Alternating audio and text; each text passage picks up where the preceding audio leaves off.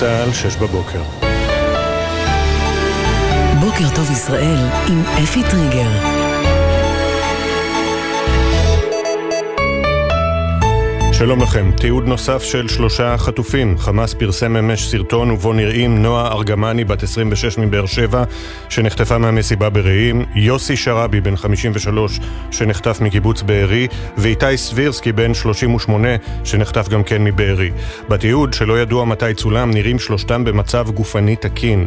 מספר שעות לפני פרסום הסרטון, ננעלה בתל אביב עצרת 24 שעות של משפחות החטופים, לציון 100 ימים שבהם יקיריהן בשבי בעזה. בעזה.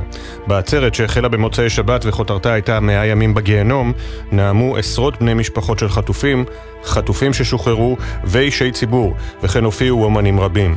נשיא המדינה יצחק הרצוג נעל את העצרת בנאומו לכל קריאות בוז ובושה מהקהל שמחה על העיכוב בשחרור החטופים. מאה ימים בהם חטופים, ילדים, קשישים, נשים וגברים מוחזקים באכזריות שטנית, בלי טיפול רפואי לסבל נורא.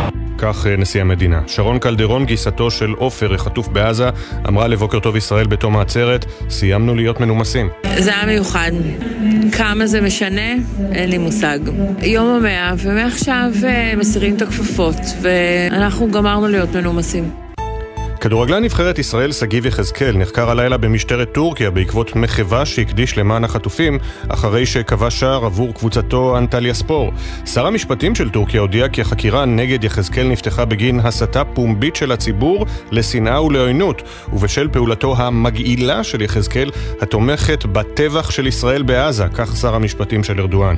בנוסף, מועדון אנטליה ספור של יחזקאל השעה אותו מסגל הקבוצה. בהודעה של הקבוצה נכתב חברי ההנהלה לעולם לא ייתנו מקום לפגיעה בערכי טורקיה. יושב ראש ההתאחדות לכדורגל שינו זוארץ אומר לבוקר טוב ישראל, אנו מטפלים בזה מול כל הגורמים המעורבים. התחלנו לטפל בזה מול אה, כל הגורמים בפיפ"א ובוופ"א, כמובן ששר הספורט מעורב, השגרירות באנקרה מעורבת, אני מאוד מקווה שזה יטופל ויסתיים בהקדם האפשרי. לאחר לילה ארוך של משא ומתן מול רבים משרי הממשלה, צפויים אה, השרים להתכנס בעוד כמחצית השעה להצבעות על תקציב המדינה. במהלך הדיון הלילי נרשמו בין השרים חילופי עקיצות. שרי המחנה הממלכתי, כולל בני גנץ וגדעון סער, הודיעו כי יצביעו נגד התקציב בכל מקרה. לאורך הלילה התקיימו מגעים מול רוב השרים שהודיעו כי יתנגדו, וברוב המשאים ומתנים הללו אף חלה התקדמות. במשרד האוצר סבורים שכעת הובטח רוב בממשלה להצעת התקציב. שרים וחברי כנסת מהקואליציה בעימות מול שר הביטחון יואב גלנט, לאחר שקיבל את עמדת צה"ל שממליץ על התרת כניסת פועלים פלסטינים ליהודה ושומרון והחזרת כספי המיסים שקוזזו לרשות הפלסטינית. השר לביטחון לאומי איתמר בן גביר כינה את גלנט שר הקונספציה, ככה בדיוק ענית כשהזהרתי מהכנסת פועלים מעזה לישראל לפני 7 באוקטובר, את הסוף אמר כולנו כבר מכירים, אולי הגיע הזמן להתפכח, כך בן גביר. שר הכלכלה ניר ברקת מהליכוד אמר, עצוב לראות שגלנט עדיין חושב שחלוקת כסף לפלסטינים תקנה לנו שקט מהטרור. שר הביטחון הזהיר אמש בהערכת מצב באוגדת איו"ש כי אי הסדרת הנושאים הללו עלולה לפגוע במטרות המלחמה בעזה. אני מקווה מאוד שהממשלה תקבל את אה, עמדת צה"ל ושירות ביטחון הכללי. אני אומר בצורה הברורה ביותר, רשות פלסטינית חזקה היא אינטרס ביטחוני ישראלי, לא פחות מזה. הממשלה עדיין לא קבעה החלטה או מדיניות רשמיות בנושא. ירי הנ"ט על מושב כפר יובל באצבע הגליל שגבה את חייהם של מירה וברק איילון. ברק בן 45 ומירה, אמו בת 76, יובאו היום למנוחות בהלוויה מצומצמת בכפר יובל. בתגובה על הירי תקף אמש חיל האוויר מטרות חיזבאללה בשטח לבנון. דובר צה"ל, תת-אלוף דניאל הגרי, איים אמש בהצהרתו, המחיר ייגבה מחיזבאללה. חיזבאללה הוא ארגון טרור רצחני שהורג אזרחים. המחיר לכך ייגבה לא רק הערב, אלא גם בהמשך. ראש המועצה האזורית מבואות חרמון קרא אתמול בגלי צה"ל, התגובה לאירוע הזה חייבת להיות קשה. אמא מתקשרת לאבא ולבן, תבואו הביתה. והנה, האסון הנורא הזה, גם האמא וגם הבן נהרגים ביחד בארוחה משפחתית. קחו D9 ותורידו עד הליטני את הכל. כך ראש המועצה האזורית מבואות חרמון בני בן מובחר. ברק איילון נהרג במקום מהפגיעה ויוכר כחלל צה"ל מתוקף היותו חבר כיתת הכוננות בכפר יובל. אמו מירה נפצעה אנושות ומותה נקבע מאוחר יותר בבית החולים. האב, בן 74, נפצע קל. מטוס קרב של צבא ארצות הברית ירד הלילה טיל שיוט נגד ספינות ששיגרו החות'ים בתימן לעבר המשחטת האמריקנית לבון בדרום ים סוף. פיקוד המרכז של ארצות הברית עדכן כי הטיל נפל לחופי מערב תימן ולא דווח על אה, נפגעים או נזק. ליגת העל בכדורגל, המרוץ לאליפות נפתח. מוליכת הטבלה מכבי תל אביב שוב לא ניצחה, הפעם סיימה בתיקו 2 עם מכבי בני ריינה, משחק שלישי ברציפות כאמור ללא ניצחון. מכבי חיפה, האלופה והמדורגת שנייה, הביסה 5-0 את מכבי פתח תקווה, וכעת הפער בפסגה צומצם לשלוש נקודות בלבד. מזג האוויר בצפון הארץ ובמרכזה ירד גשם לסירוגין ויחלש בהדרגה במהלך היום, שלג צפוי להמשיך לרדת בחרמון. בחסות ביטוח ישיר, המציע לכם לפנדל ביטוח רכב וביטוח מבנה ותכולה לבית, ותוכלו לחסוך בתשלומי הביטוח. ביטוח ישיר, איי-די-איי חברה לביטוח. בחסות רשת ביתילי, המציע לכם לפתוח את השנה במבצע ללא מע"מ, על כל הריהוט לבית. כי את השנה הזאת מתחילים ברגל ימין של ספה חדשה, ביתילי. בחסות אוטודיפו, המציעה מצברים לרכב עד השעה תשע בערב בסניפי הרשת, כולל התקנה חינם. כי כדי להחליף מצבר, לא צריך להחליף לשעות עבודה יותר נוחות. אוטודיפו. בוקר טוב ישראל עם אפי טריגר.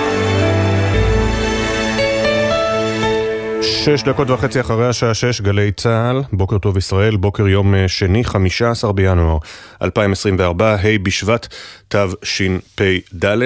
אנחנו פותחים עם העדכונים הצבאיים, צה"ל תקף אמש תשתיות של חיזבאללה בשטח לבנון, בתגובה על שיגור הנ"ט שהרג אה, את אה, ברק ומירה איילון, תושבי כפר יובל. גזרת הצפון מוסיפה להתחמם. דורון קדוש, כתבנו לענייני צבא וביטחון, שלום. שלום אפי, כן, אז uh, במהלך השעות האחרונות, גם במהלך הלילה וגם אתמול בערב, שני גלי תקיפות של חיל האוויר על uh, שורה ארוכה של יעדים ומטרות של חיזבאללה בדרום לבנון. אנחנו מדברים על תשתיות צבאיות, אתרי טרור, עמדות שיגור של חיזבאללה ואתרים נוספים. מדובר בעיקר, אפי, על uh, אתרי התעצמות של חיזבאללה ומקומות שבהם הארגון החזיק אמצעי לחימה, וכל גל, גלי התקיפות האלה, יותר נכון, מגיעים בתגובה על שיגור טיל הנ"ט אתמול בצהריים לכפר יובל, אותו טיל נ"ט קטלני שהרג את אה, מירה וברק איילון, זיכרונם לברכה, חבר כיתת הכוננות של כפר יובל ואימו, זיכרונם לברכה. נגיד אפי שהאירוע הזה הוא בהחלט אירוע שמסמן על עליית מדרגה חריפה. זה כבר זמן רב מאוד שלא היו נפגעים ישראליים בגבול לבנון, ואתמול שניים, כולל אזרחית וגם חבר כיתת כוננות. עכשיו אפי בשלב הזה, דובר צה"ל אמר אתמול בהצהרה שלו שגם גלי התקיפות שראינו אתמול הם לא גלי התקיפות האחרונים ועוד תהיינה תגובות גם בהמשך לפעולה הזו שחיזבאללה עומד מאחוריה. ונגיד אפי באופן כללי על uh, המצב בגבול לבנון ועל מה שקורה שם, שבמערכת הביטחון מסמנים את הנקודה של סיום התמרון הקרקעי העצים uh, באזור ח'אן יונס, כלומר משהו שעתיד לקרות כנראה במהלך השבועות הקרובים. זו הנקודה שמסמנים אותה כחשובה ביותר, כי ברגע שצה"ל יסיים את התמרון הקרקעי העצים בכל שטח הרצועה, גם באזור דרום הרצועה, זאת תהיה נקודת המבחן לשאלה האם חיזבאללה ימנן את ההתקפות שלו או יעצור אותן. אם זה לא יקרה, ייסגר חלון הזמנים מבחינת ישראל ליכולת לפעול מולו, ובהקשר הזה, השבועות הקרובים יהיו שבועות מבחן משמעותיים. תודה, דורון. אנחנו נחזור אליך כמובן בהמשך המשדר, גם לשמוע על העדכונים מהזירה המרכזית, צריך לומר, הלחימה בעזה, וכמובן גם על ההסלמה המסתמנת ביהודה ושומרון. אה, גם בשעה זו, ישיבת הממשלה בעניין התקציב שהחלה אתמול נמשכת. משרד האוצר מקווה שאחרי התשה לילית, רוב השרים אה, בממשלה יצביעו בעד, אה, והתקציב יאושר בממשלה, תקציב 2024 המתוקן. כתבנו הפוליטי יובל שגב מצטרף אלינו כעת, שלום יובל. בוקר טוב, אז מי שככה עצר את נשימתו חשב שיהיו הפתעות בכיוון התקציב הזה בממשלה, נראה שזה לא מה שהולך לקרות, ושיהיה רוב, כמו שתכננו מלכתחילה אה, שר האוצר אה, בצלאל אה, סמוטריץ', יהיו חלק משרי הממשלה, כך זה נראה לפחות כרגע, בעיקר באזורי הבריאות, החינוך, שם עדיין להבנתי יש פערים למרות המשא ומתן הלילי שעוד עשויים להתנגד, לצד כמובן חברי המחנה הממלכתי, גנץ, גדעון סער וכדומה, אבל בשורה התחתונה אמור להיות לתקציב הזה רוב בממשלה, והייתה התקדמות במהלך הלילה מול חלק מהשרים באותו משא ומתן. כאמור, בעוד כ-20 דקות צפויים להתכנס שם שוב במליאה הרחבה, לא בחדרי המשא ומתן הקטנים, כדי להצביע. אחר כך כמובן יש את התקציב הזה עוד כמה שבועות בכנסת, גם במליאה, גם בוועדת הכספים, ושם יהיו שוב נציגי ציבור שינסו לצמצם את הגזרות בכל מה שקשור למשרדי הממשלה המיותרים, כפי שהם מכונים גם בשעה הזאת, להבנתי, אין התקדמות בנוגע לסגירה משמעותית שלהם. תודה, יובל שגב, כתבנו הפוליטיקה, מלך הנשוב בהמשך, ואנחנו ממשיכים לעקוב גם אחרי מה שקורה בטורקיה, אחרי שנודע אמש כי שחקן אנטליה ספור ונבחרת ישראל שגיב יחזקאל עוכב לחקירה במשטרת טורקיה, אחרי שכבש שער לטובת קבוצתו והקדיש אותו לחטופים במלאת 100 ימים למלחמה. יוני זילברמן כתב הספורט, שלום. שלום אפי, כדורגלן נבחרת ישראל שגיב יחזקאל נחקר במשטרת טורקיה בעקבות שער שהקדיש לציון 100 יום ל-7 באוקטובר במשחק קבוצתו אנטליה ספור אתמול בליגת העל בטורקיה. שר המשפטים של טורקיה הודיע כי חקירה נפתחה נגד הכדורגלן בגין הסתה פומבית של הציבור לשנאה ולעוינות. בהתאחדות המקומית לכדורגל גיבו את ההחלטה וכתבו אנו מגנים את ההתנהגות הבלתי מקובלת של הכדורגלן, צעדים הכרחיים יינקטו נגד האחראים. האחראים. בנוסף, מועדון הכדורגל של יחזקאל אישה אותו מסגל הקבוצה, זאת למרות שברשתות החברתיות של אנטליה ספור הועלתה התמונה של שגיב עם המחווה שנמחקה זמן מה לאחר מכן. בהודעת המועדון נכתב כי חברי ההנהלה לעולם לא ייתנו מקום לפגיעה בערכי טורקיה, ואף נשיא המועדון אישר לתקשורת הטורקית כי חוזאו של יחזקאל בקבוצה בוטל. תודה, יוני זילברמן. אז שגיב יחזקאל, החוזה בוטל, זה יעלה הרבה מאוד uh, כסף כנראה לקבוצה הזו. עכשיו אנחנו עם כותרות העיתונים, 6 ו-12 דקות ממש עכשיו. בישראל היום הכותרת הראשית, גורם ביטחוני בכיר מתריע בפני הקבינט, היעדר מתווה מדיני מקשה על הלחימה. ההחלטה מתמהמת והלחץ גובר, גנץ מבקש לשרטט הסדרים נקודתיים באשר לניהול האזרחי ברצועה, כך כותב אריאל כהנא. מאמרי פרשנות, עידן אבני קורא, השיבו את הביטחון, אל תספרו לנו שחיזבאללה מורתע. נדב שרגאי כותב, בין הרגש היהודי החם והלא בכל מחיר, המנהיגים במבחן. בת שבע יהלומי כותבת, אוהדי, מקווה שאתה לא לבד שם, תהיה חזק, אתה בדרך הביתה. וסוניה גורודיסקי על העניין הכלכלי, הציבור מסרב לגזרות האוצר בהיעדר דוגמה אישית. אם ובנה נהרגו מפגיעת נ"ט, תמונותיהם של ברק איילון, אמו מירה, מופיעות הבוקר בישראל היום, ולצידם גם רב סמל במילואים אנדועלם קבדה, זיכרונו לברכה, שהובא אתמול למנוחת עולמים, נהרג בעזה. כך בישראל היום. גם יש להם שליח בארצות הברית, דור מלול, שמדווח היום הבחירות המקדימות, הפריימריז במפלגה הרפובליקנית יוצאים לדרך באיואה. על פי הסקרים, טראמפ מוביל בענק. השיטה שם היא שיטה קצת שונה, כמובן בימים רגילים של אין מלחמה אנחנו מקדישים לכך הרבה מאוד זמן, אבל לא הבוקר.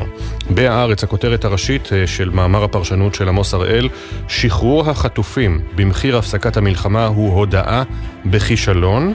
אך בדרג המדיני יש הסבורים שהדבר הכרחי. זו הכותרת הראשית של הארץ. עסקה שתחייב שחרור המוני של מחבלים, הפסקת אש ממושכת והתחייבות שלא לפגוע בהנהגת חמאס אינה על הפרק, אך ייתכן שהדילמה תעלה בקרוב בפני נתניהו, גלנט וגנץ, ממשיך עמוס הראל. בשער התמונה הגדולה מסרטון חמאס, הטרור הפסיכולוגי שלהם נמשך מימין לשמאל, שלושת החטופים המתועדים. אה, יוסי שרעבי, נועה ארגמני ו... אה, סליחה, איתי סבירסקי, נועה ארגמני ויוסי שרעבי. אה, אף אחד לא יודע מתי הסרטון הזה אה, צולם. לפחות יש עוד חיים מהם משלב כלשהו במהלך השבי. מתחת לקיפול בהארץ, סיפור שנשמע על פניו פסיכי. סליחה על הניסוח. בן 29 נכנס באוקטובר לבדו לרצועת עזה. זוהה כמחבל ונהרג מאש כטב"ם. עדן סולומון מביאה את הסיפור. זהו אביהו מורי מבית משפחתו שבמושב ניר עקיבא. הוא יצא קצת יותר משבועיים אחרי מתקפת הטרור והטבח בעוטף עזה מביתו שבניר עקיבא ונעלם.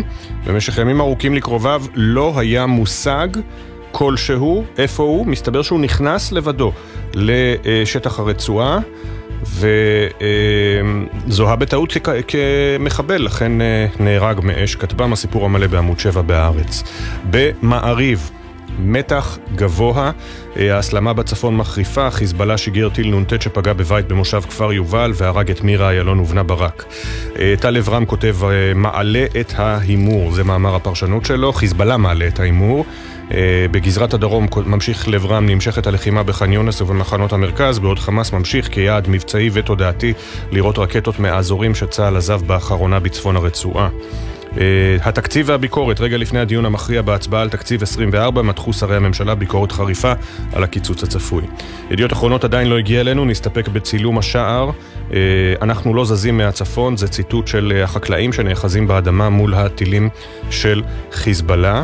וגם הטרור הפסיכולוגי לא נפסק, תמונות שלושת החטופים מהסרטון של חמאס אתמול.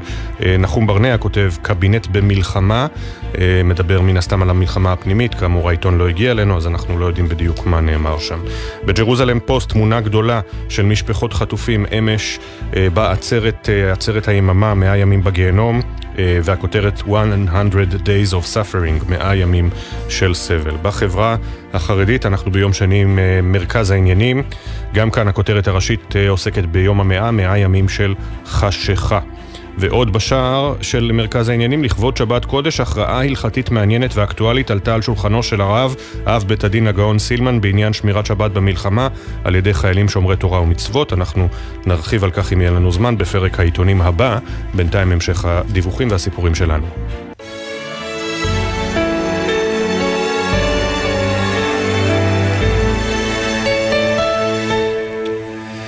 בארצות הברית, אה, ולא רק שם אגב, האמריקנים בכלל מציינים ברחבי העולם את יום מרטין לותר קינג, לזכרו של אה, לוחם זכויות האדם שפעל רבות למען שינוי מעמדה של הקהילה האפרו-אמריקנית אה, בארצו, באירוע נגד אנטישמיות ושנאה שנערך לזכרו, תופיע הכנרית הישראלית זוכת הגרמי מירי בן ארי, ותבצע מחווה מיוחדת לחיילת החטופה אגם ברגר, בת ה-19, גם היא נגנית כינור, וככה מירי בן ארי שמוכרת היטב בתעשיית המוזיקה העולמית, תשלב בין אה, המאבק למען השבת החטופים ליום מרטין לותר קינג, אולי גם אה, בתקווה שבין האוכלוסיות יהיה שילוב. הנה היא מצטרפת אלינו, מירי בן ארי, שלום, לילה טוב לך בניו ג'רזי, נכון?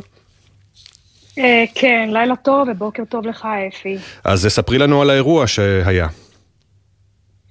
האירוע היה מאוד מרגש, הקהילות אה, פשוט הגיעו אה, להילחם באנטישמיות ביחד, הקהילה השחורה, הקהילה היהודית, אה, הגיעו הרבה אנשי אה, אה, פוליטיקאים, אה, הקונסול הכללי, סנטורים, congress people, אה, אפילו הלוטנט ג'נרל של, אה, של מדינת ניו ג'רזי. סגן המושל. כן, לא ידעתי איך להגיד את זה בעברית, אז תודה. Um, um, היה כבוד גדול לנו, לקהילה היהודית, שהקהילה הנוצרית, השחורי, השחורה, באו לתמוך בנו.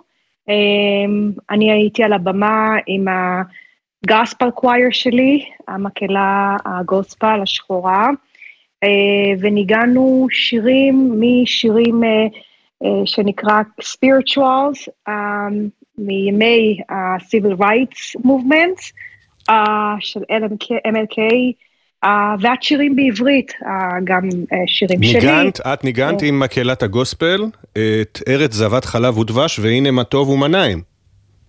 זה נכון, כן. הם, לא האמנתי כמה שהם הצליחו להגיד את המילים. אה, הם שרו ממש את המילים בעברית. זה, הם שרו את המילים בעברית, אני לימדתי אותם, זה היה כל כך מרגש, וכל הקהל שר איתנו, אני, אני פשוט הפכתי את, ה, את הבית כנסת, הם קודם כל הבאתי אותם לבית הכנסת, כל האירוע היה בבית הכנסת mm. בת'ל טמפל בג'רזי סיטי, שזה אחת הערים היותר diverse אה, בעולם, האמת.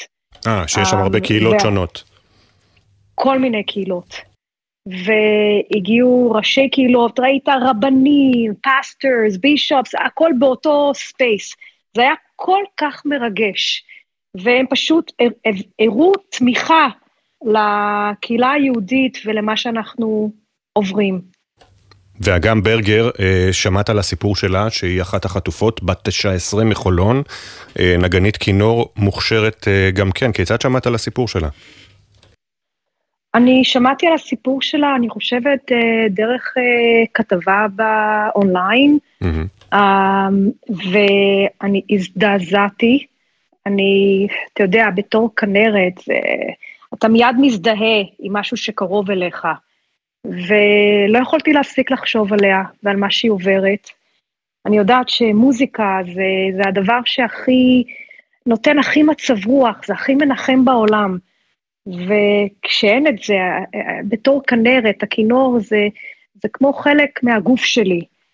להיפרד מהכינור, אני, זה משהו שאני בכלל לא יכולה להעלות על דעתי. זה פשוט נהיה חלק ממך. זה שהיא נמצאת בשבי, ואלוהים יודע מה מצבה, ומה קורה איתה, ואיפה היא נמצאת, בלי, בלי הכינור שלה, אמ, בלי המשפחה שלה, בלי הבית שלה. אני לא יכולה אפילו לדמיין מה שהיא עוברת, מה שעוברים שאר החטופים, מה שעוברים המשפחות שלהם. אז אני הקדשתי לה ולחטופים שיר תפילה בכינור, והזמנתי אותה לבוא לנגן איתי כשהיא תגיע הביתה בשלום. תגידי, אנחנו מכירים, אנחנו רואים את הדיווחים גם מארצות הברית, גם בכלל מהעולם של גילוי, עלייה בגילויי אנטישמיות מאז 7 באוקטובר. לא כולם אה, בודקים את הסיפור האמיתי, מאמינים לשקרים שישראל אה, מבצעת אה, ג'נוסייד בעזה.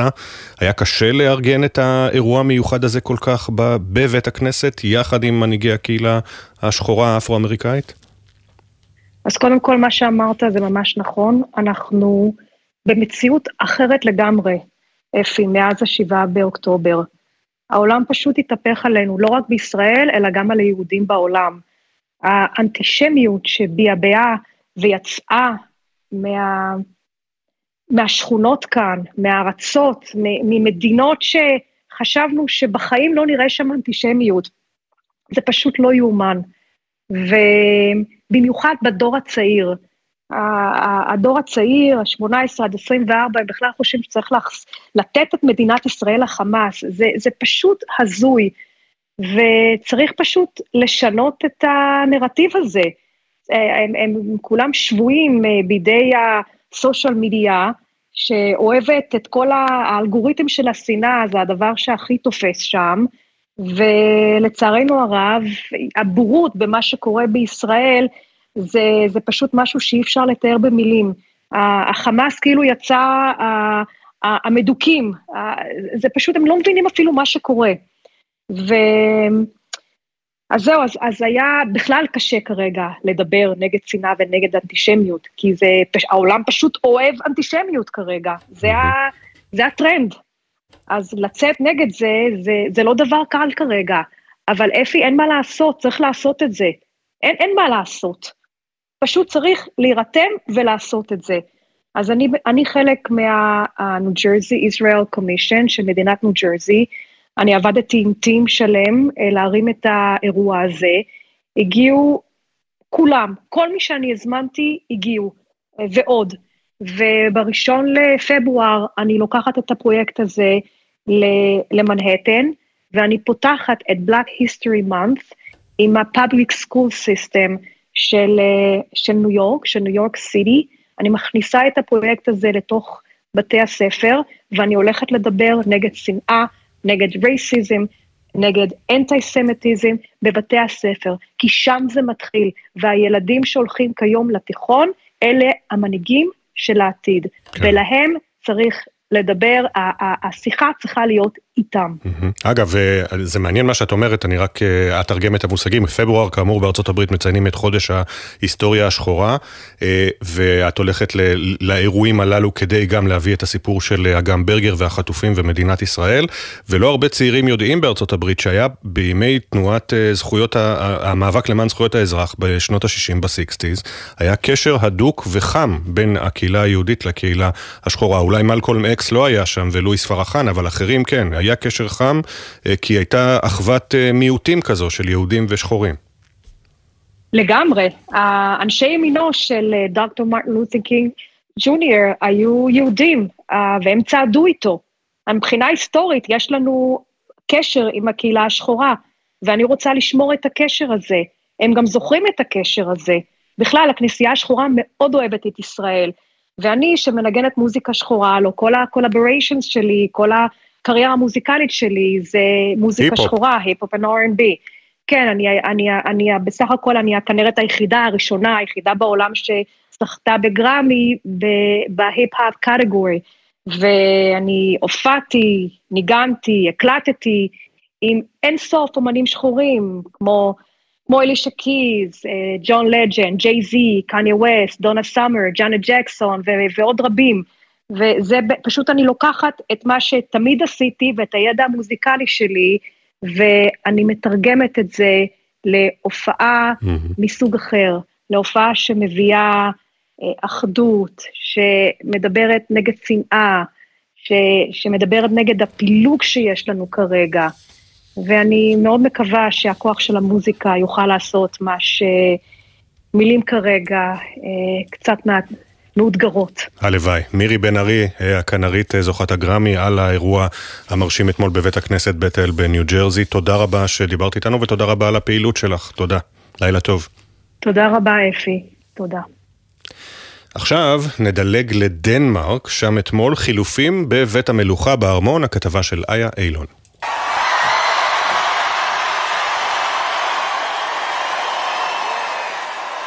כשחתמה המלכה מרגרטה השנייה על מכתב ההתפטרות, קמה מהכיסא הזהוב ופינתה אותו לבנה הבכור. בדנמרק החל עידן חדש. סביב ארמון כריסטיאנסבורג בקופנהגן התכנסו אתמול עשרות אלפי בני אדם שהגיעו לברך את המלך פרדריק העשירי, מלכה החדש של דנמרק, לאחר שאימו מרגרטה התפטרה מתפקיד המלוכה אחרי יותר מחמישה עשורי כהונה. בכך הגיעה לסופה כהונתה של המונרכית האישה האישה האחרונה בעולם, עבור רבים מהדנים הייתה מרגרטה המלכה היחידה שהכירו אי פעם. Det skal være. לבצע את תפקידי כמלכת דנמרק תהיה מטרת חיי. כך נשמעה המלכה מרגרטה השנייה בדיוק לפני 52 שנים בטקס הכתרתה. בגיל 31 הפכה לה המלכה הראשונה של המדינה הנורדית אי פעם, לאחר שאביה הלך לעולמו. המלכה החדשה שעישנה ללא הפסקה, התחבבה במהירות על הדנים בשנינותה ובנימוסיה. במהלך כהונתה נלחמה בשנאת המהגרים בארצה. Så kommer vi med vores danske humor og små dumsmarte אנחנו באים למהגרים עם ההומור הדני שלנו וההערות הטיפשיות והקטנות שלנו, ומפרשים אותן כהטרדה, וצריך להיות מודעים לכך. מרגרטה גם טיילה ברחבי דנמרק והעולם, היא אומנית מוכשרת, ציירה ועיצבה תלבושות בלט, בגדי כנסייה וכלי אוכל. האזנה לנאום הטלוויזיה של המלכה ב-31 בדצמבר הפכה למסורת בקרב משפחות דניות, אבל השנה ציפתה להן הפתעה.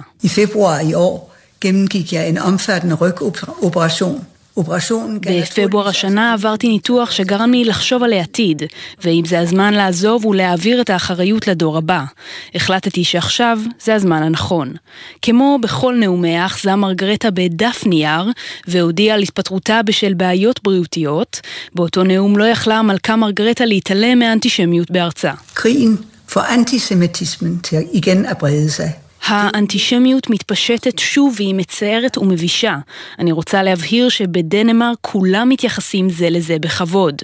בשלושת החודשים האחרונים ובניגוד לאמו, לא התבטא המלך פרדריק העשירי בנוגע למלחמה בישראל, כך נשמע אתמול בנאום ההכתרה. זה er en opgave. Jeg har nærmet mig hele mit liv. זו משימה שהתכוננתי אליה כל חיי. זו אחריות שאני לוקח לעצמי בכבוד, גאווה ושמחה גדולה. פרדריק ואשתו עמדו לכל תשואות העם הדני, עם שלושת ילדיהם על המרפסת בארמון כריסטיאנסבורג, אותה מרפסת עליה הוכתרה מרגרטה. כנראה שמהיום הזה יזכרו הדנים יותר את המלכה האהובה שעשתה היסטוריה בכהונתה, ובמיוחד בהתפטרותה. 6.29, יש לנו קצת זמן לכותרות, אה, נלך לגיליון לאישה שלמזלנו הגיע אלינו אה, בדקות האחרונות. החיים החדשים של ענבל אה, ליברמן בשער, הרבש"צית שהובילה את ההגנה על קיבוץ ניר עם, גרה בתל אביב, עובדת כמקעקעת ושוקלת לעבור לחו"ל. בגלובס, הכותרת הראשית, תקציב המדינה 2024, דרישות התקציב של מערכת הביטחון יובילו להכפלתו, ומצד שני מעסיקים ועובדים יממנו לפחות רבע ממתווה הפיצויים למילואימניקים. הסיקור הנרחב מאת אורן דורי בעמודים 2-3.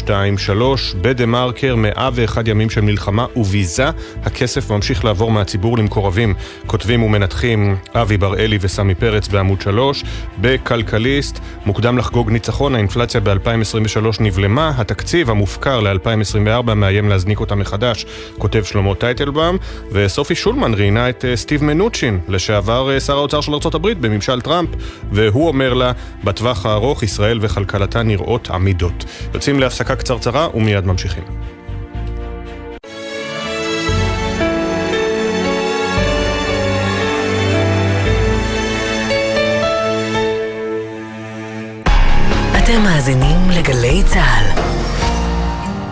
יחד במלחמה. אריאל סאט, שהוקפץ כלוחם גבעתי ב-7 באוקטובר. רושמת לי היי אריאל, האנשים המבוגרים שבתמונה זה ההורים שלי. ורציתי לו ממש, אין לי דרך להודות לך על זה שחילצת אותם החוצה. הייתי מאוד שמחה שתיפגשו. ישר שראיתי אותם, הדמעות זלגו, וחיבקתי אותם כאילו זה משפחה שלי. כתבנו את השיר הזה לחיילת יקרה, רבית אסייג, שנפלה בשבת השחורה של השביעי לעשירי. הלכנו עם זה למשפחה, אנחנו פשוט רואים את המשפחה, מתפרקים לידינו. רינו צרור הצליח להביא אלינו צוות שידור, להראות לכולם מה באמת קורה בזמן אמת. אני חייבת לציין גם את קולה של אימא, הוא אמר לי שהם שמעו, וזה חיזק אותם ונתן להם אה, כוחות. וזו בדיוק הסיבה שאנחנו פה. גלי צה"ל, פה איתכם, בכל מקום, בכל זמן.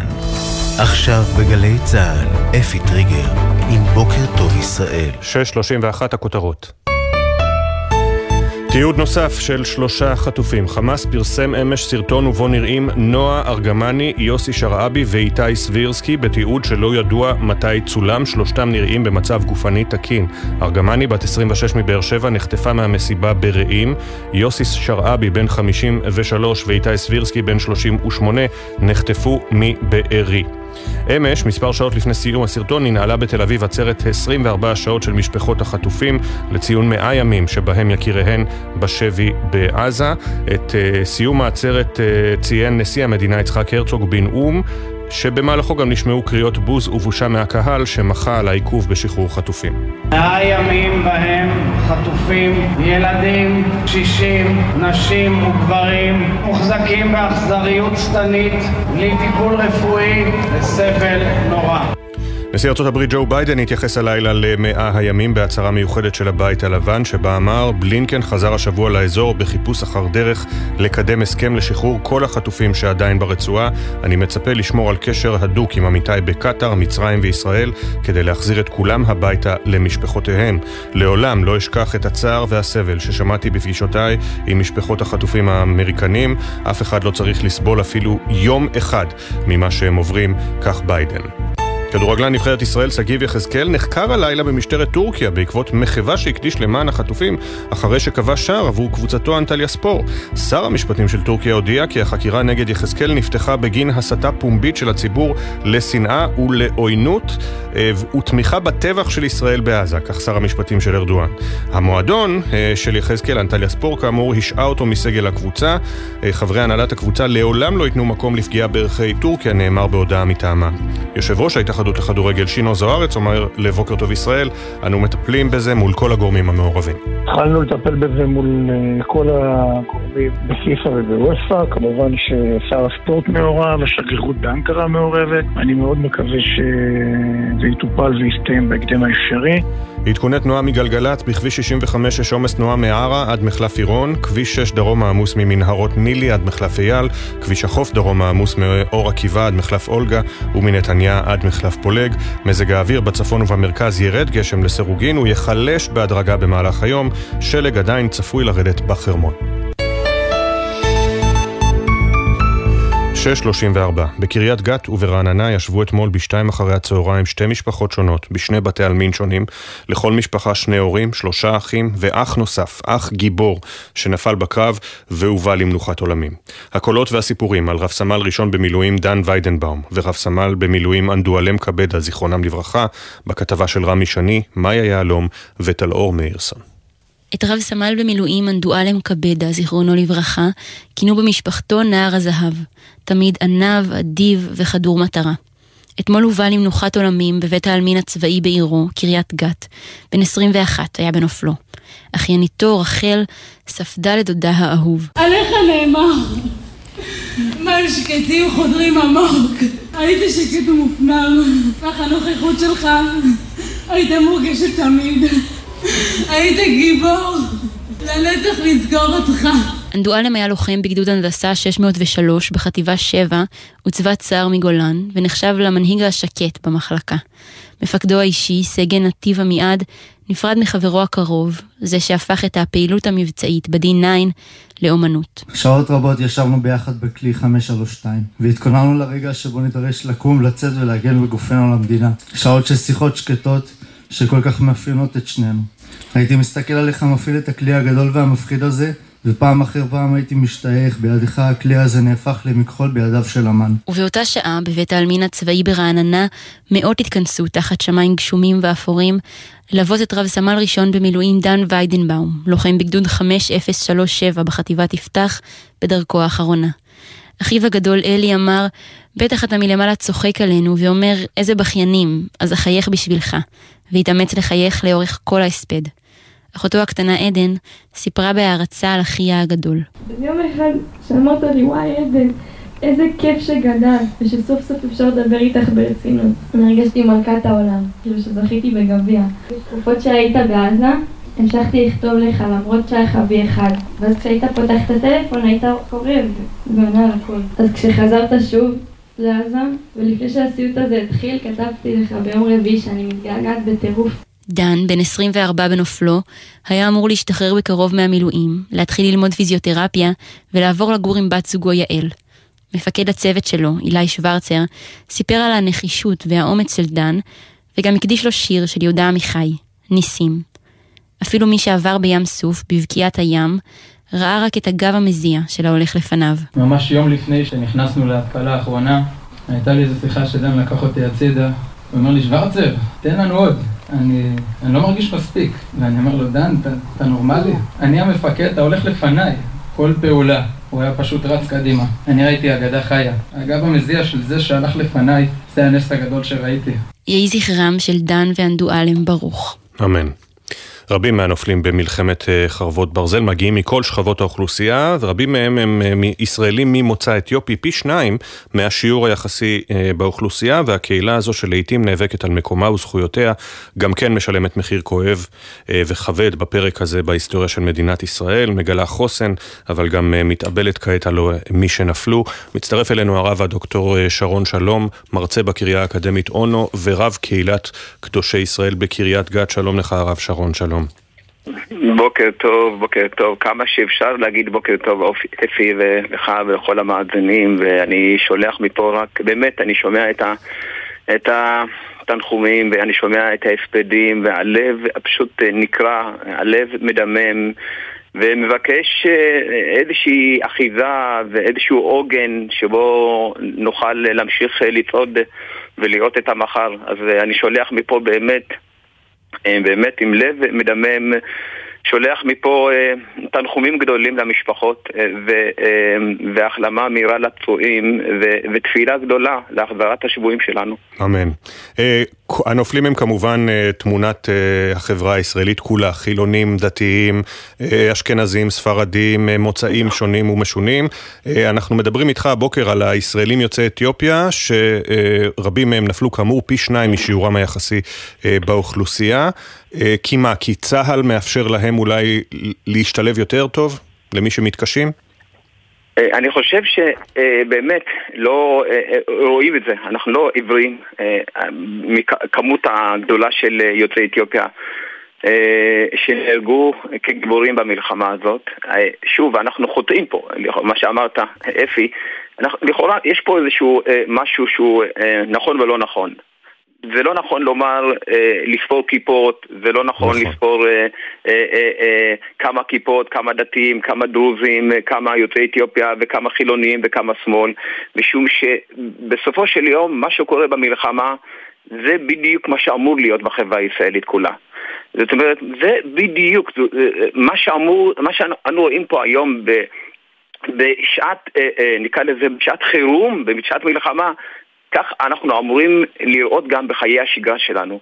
משהו מדהים, שרואים בעצם, לא רואים פה את הצבע, לא רואים פה כיפה, לא, כולם ביחד. אני זוכר שהדוד שלי אמר אז בזמנו, אה, אתה יודע, נראה לך שבחברה הישראלית אה, אה, יש דמוקרטיה, יש שוויון? מה פתאום? יש שוויון בבית הקברות, ככה הוא נהג לומר זיכרונו לברכה. אז הנה, ראש, אבא שלי גר במרכז קליטה, ראש העיר גר באיזה, באיזו וילה גדולה, והנה יום אחד אני הולך לבית הקברות ואני רואה ששניהם, גם ראש העיר וגם אבא שלי, צמודים זה לזה.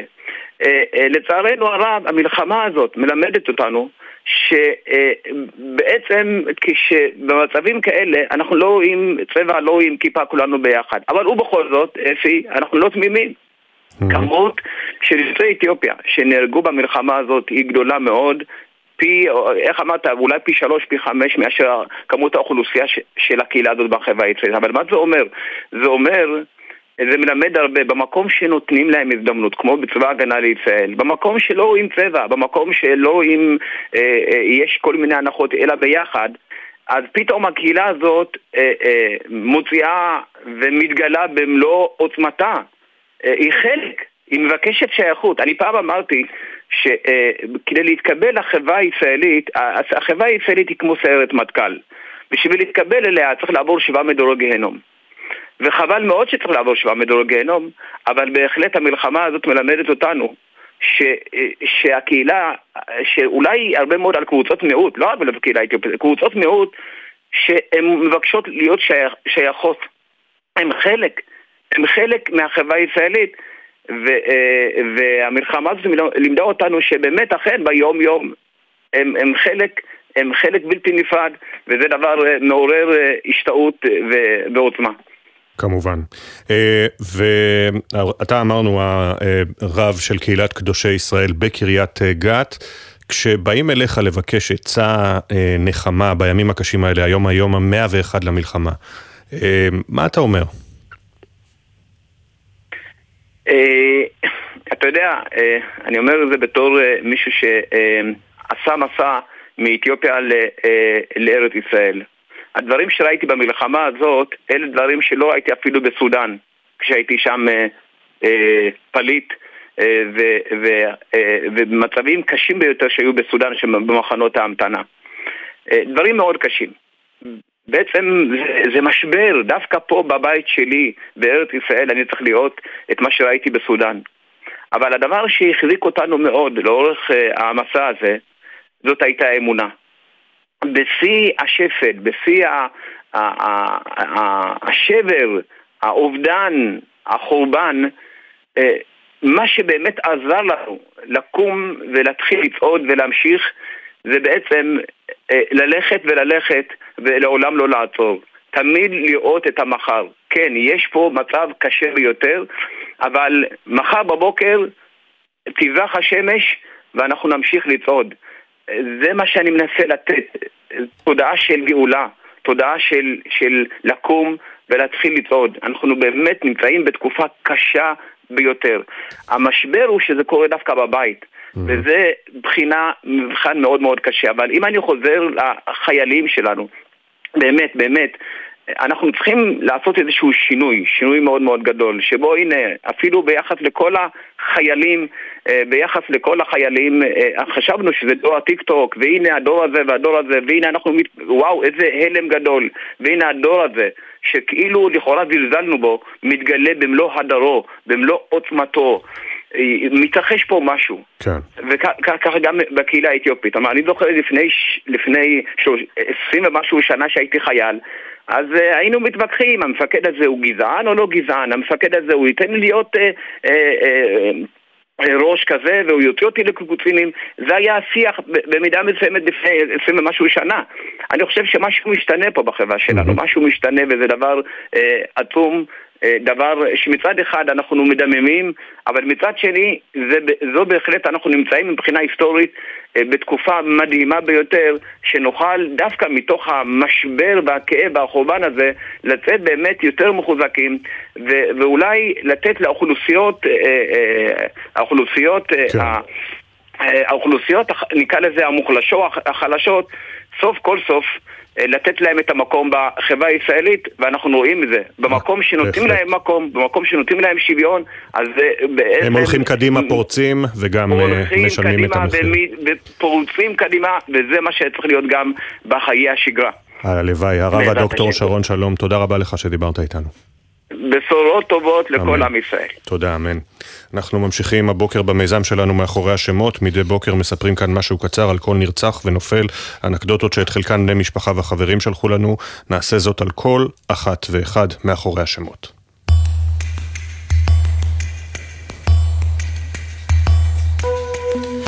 רב סמל ראשון במילואים אליהו מאיר אוחנה, בן 28 מחיפה, היה לוחם בגדוד 7810 בחטיבת יפתח, נפל בקרבות במרכז רצועת עזה. אלי, עם החיוך הנצחי, תמיד הצהיר שלא משנה מתי יעירו אותו, הוא יקום תוך דקה, וידע להרשים את כולם עם הצרפתית השוטפת שלו. הרב בנימין רחמים, בן 52 מאופקים, נרצח בשבת השחורה בדרכו לתפילה בבית הכנסת. לא היה דבר שבנימין לא יכול לארגן תוך שניות, מרשימות הנוכחות בכולל, דרך הבשרים הכי משובחים על האש, ועד הטיול החלומי לצפון, שתכנן ל-7 באוקטובר. סגן שי איילי, בן 21 מאשקלון, היה צוער בגדוד גפן בבית הספר לקצינים, שירת כלוחם ביחידת 669, נפל בקרבות בצפון הרצועה. מספרים שלשי היו קוצים בישבן, והוא לא נח לרגע. חרש את הארץ בטיולים, ובסוף שבוע אחד נסע מהגליל העליון לעין גדי, בדרך עצר לפרוט על הגיטרה בכישרון וקצת זיופים, וגם שיחק טניס וכדורסל ואפילו התאמן בכושר קרבי. תמיר אדר, בן 38 מקיבוץ ניר עוז, נחטף בשבת השחורה וגופתו מוחזקת בשבי חמאס. תמיר היה חקלאי בכל רמ"ח איבריו. לא היה מאושר ממנו כשעבד את האדמה או התהלך במרחבים הפתוחים וצפה בשקיעה עם ילדיו לצלילי האלבום זרעי קיץ של מאיר אריאל.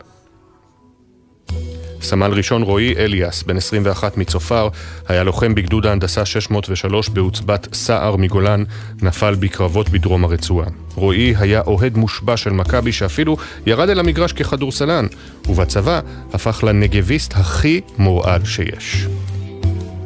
סאמר טלאלקה, בן 25 מחורה, נחטף לרצועת עזה בשבת השחורה, נורה למוות מאש צה"ל בעקבות זיהוי שגוי. סאמר, שכבש עם האופנוע שלו כמעט כל מסלול בארץ, עמד להתחתן בקיץ, וכבר החל לבנות את הבית המשותף עם אהובתו. רב סמל מירון משה גרש, בן 21 מפתח תקווה. היה לוחם ביחידת יהלום, נפל בקרבות בצפון רצועת עזה. מירון היה חבר לעת צרה במלוא מובן המילה. אביו נזכר בערב שבו יצא בבהילות מהבית, הבטיח שישוב בקרוב, וחזר רק בבוקר של המחרת. מאוחר יותר התגלתה הסיבה. חברו הטוב של מירון הובא לבית החולים, והוא לא מש ממיטתו כל הלילה. רב סמל מתקדם במילואים, גיל פישיץ. בן 39 מחריש. היה לוחם שריון בגדוד 9 בעוצבת עקבות הברזל, נפל בקרבות בצפון רצועת עזה. בהיותו בן 18 עלה ארצה לבדו, וכשרצה לעברת את שמו, היה ברור לכולם שעם שמחה וחיוך כמו שלו, גיל זה השם המושלם. גם כשחווה קשיים רפואיים, התעקש להמשיך לשרת במילואים בצבא ובארץ שכל כך אהב. הפנים, השמות. הסיפורים המלאים יעלו בהמשך לעמוד האינסטגרם והפייסבוק של גלי צה"ל. אנחנו מזכירים, בני משפחה וחברים מוזמנים לשלוח לנו סיפורים ותמונות, לכתוב את המייל זיכרון שטרודל glz.co.il, זיכרון עם K. תודה לתמר שונמי, שירה שפי ואילי זילברברג שהביאו את הסיפורים לשידור, ולרן לוי ויוסי ריס על העריכה הדיגיטלית של המיזם.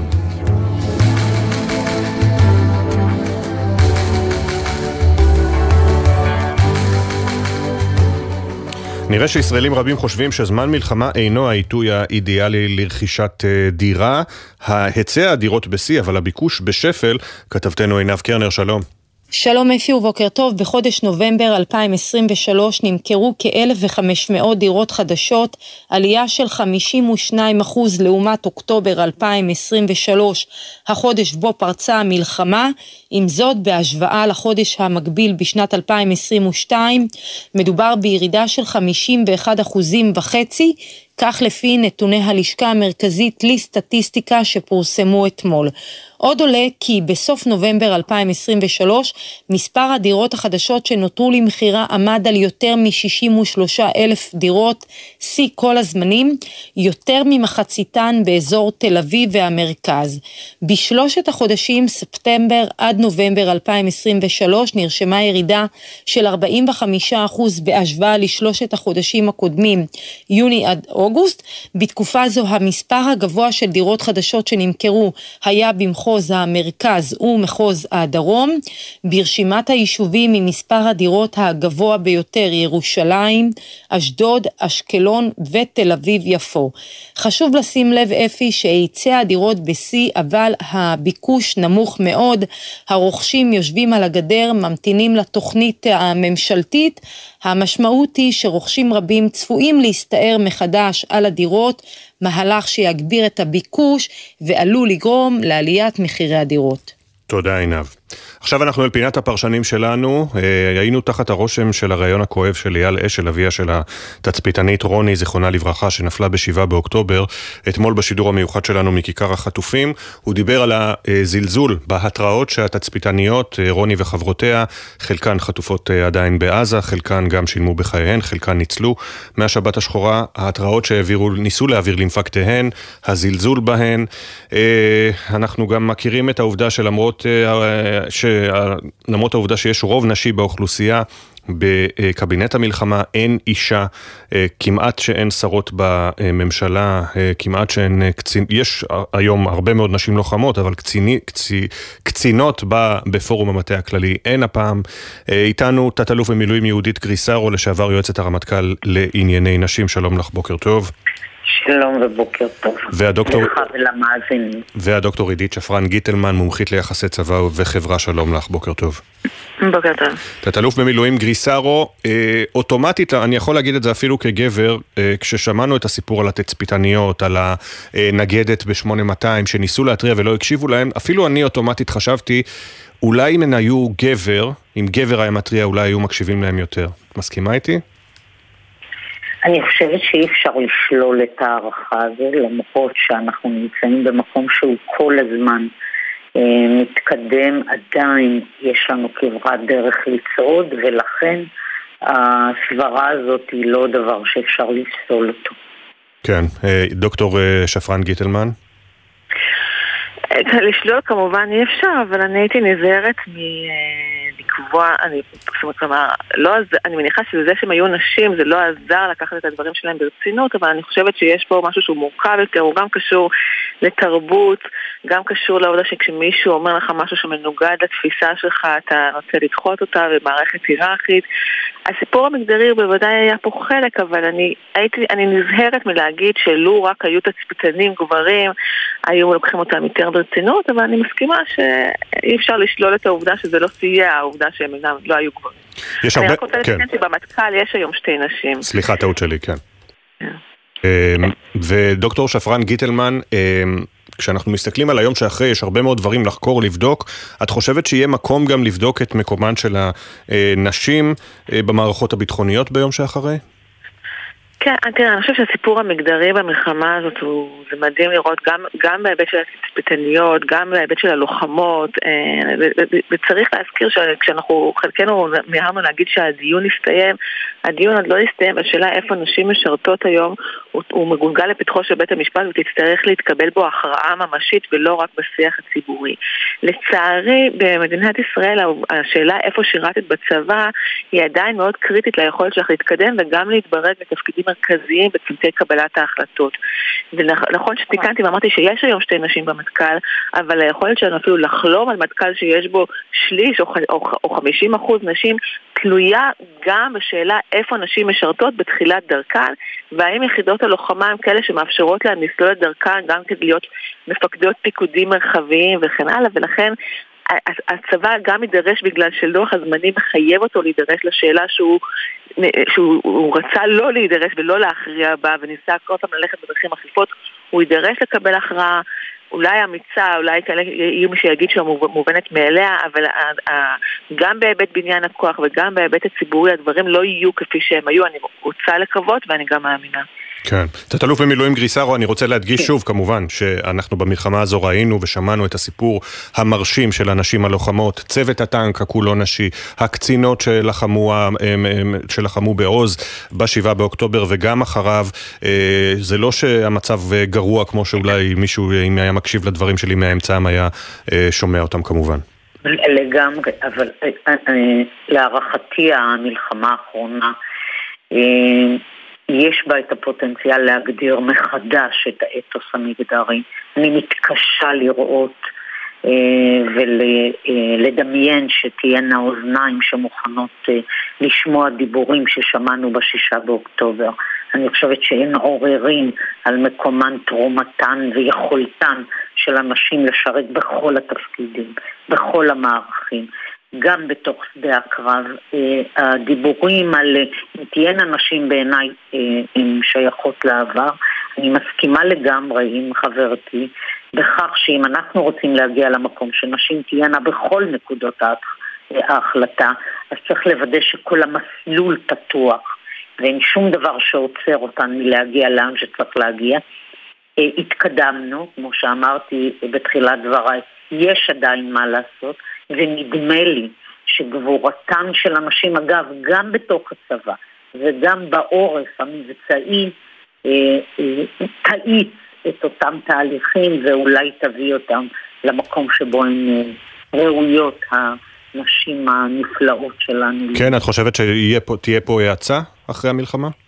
אני חושבת שכן, ואני חושבת שאם לא תהיה האצה, אז יש כל כך הרבה אנרגיה שנוצרה על מנת ליצור את ההצעה הזאת. אם זה לא יבוא מתוך הצבא, אני רוצה לקוות ולהאמין שזה יבוא מהמקומות האחרים.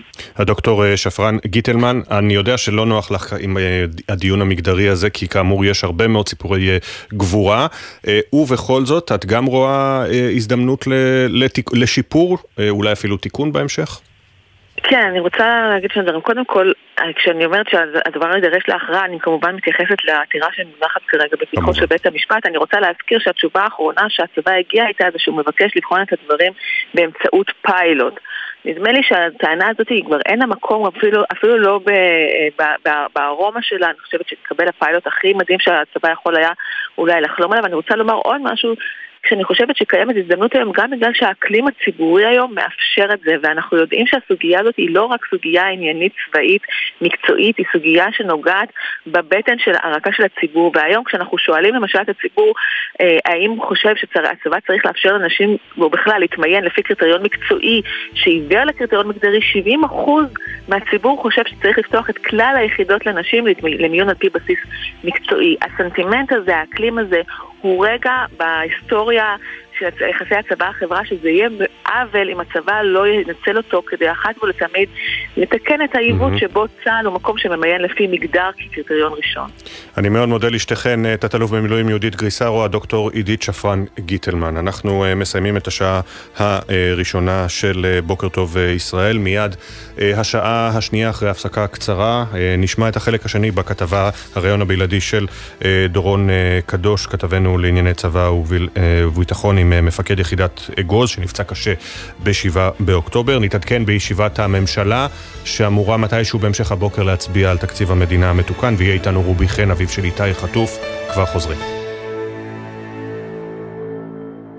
בחסות ביטוח ישיר, המציע לכם לפנדל ביטוח רכב וביטוח מבנה ותכולה לבית, ותוכלו לחסוך בתשלומי הביטוח. ביטוח ישיר, איי-די-איי חברה לביטוח. בחסות אייס, המציע לכם ללבוש עוד שכבה מעל הסוודר שמעל הפוטר, או להתחמם עם מפזר חום מגדל שבמבצע ב-299 שקלים. אייס. בחסות אוטודיפו, המציע מצברים לרכב עד השעה תשע בערב בסניפי הרשת, כולל התקנה חינם. כי אין סיבה לשרוף את שישי במוסך. אוטודיפו. אתם מאזינים לגלי צה"ל. הורים לתלמידות ותלמידים מכוננים ומצטיינים בכיתות ז' עד ט'? ילדיכם חולמים לחקור ולגלות את העתיד? עכשיו יש להם הזדמנות להשתלב בעולם המרתק של האקדמיה. ללמוד ולחקור עם מיטב החוקרים והמדענים בתוכניות למכוננים ומצטיינים של משרד החינוך ומרכז מדעני העתיד של קרן מימונידיס. ההרשמה מסתיימת ב-21 בינואר. חפשו ברשת, מרכז מדעני העתיד. הורים, כדי להגן על ילדיכם ברכב, במקרה של עצירה פתאומית או תאונה, רצועות מושב הבטיחות חייבות להיות הדוקות לגופם. גם בחורף, שומרים על ילדינו וחוגרים אותם כשאינם לבושים מעילים וסוודרים עבים. הרלב"ד, יחד נגיע ליעד. יש אישה שלום לכרמית פלטי קציר, אחות של אלעד, שנמצא בשבי חמאס. מ-7 באוקטובר אין לי שגרת חיים. החיים שלי זה להילחם על חיי המשפחה שלי. אני רוצה להגיד באמת גם לציבור, לשים את עצמכם רגע בנעלינו. זה... באמת היה יכול להיות אתה, ספי, אתה, יניר. נכון. הילדים שלכם, ההורים שלכם. אני גאה בך כל כך, אלעד, על החוסן. השיחה האחרונה שלנו, דיברת בדיוק על זה. מי מדבר עם אחיותיו ואומר להם צריך חוסן, ואני רוצה להגיד לו צריך חוסן, בדיוק כמו שאמרת לי. גלי צה"ל, פה איתכם, בכל מקום, בכל זמן. עכשיו בגלי צה"ל, אפי טריגר, עם בוקר טוב ישראל.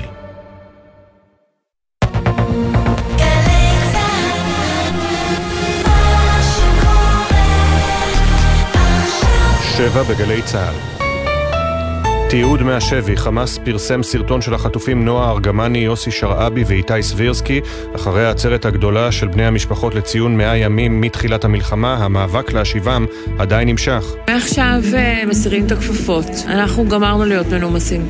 מיד הדיווחים על הסרטון ועל המשך המחאה, ויהיה איתנו רובי חן, אביו של איתי, שנמצא בשבי חמאס כבר 101 יום.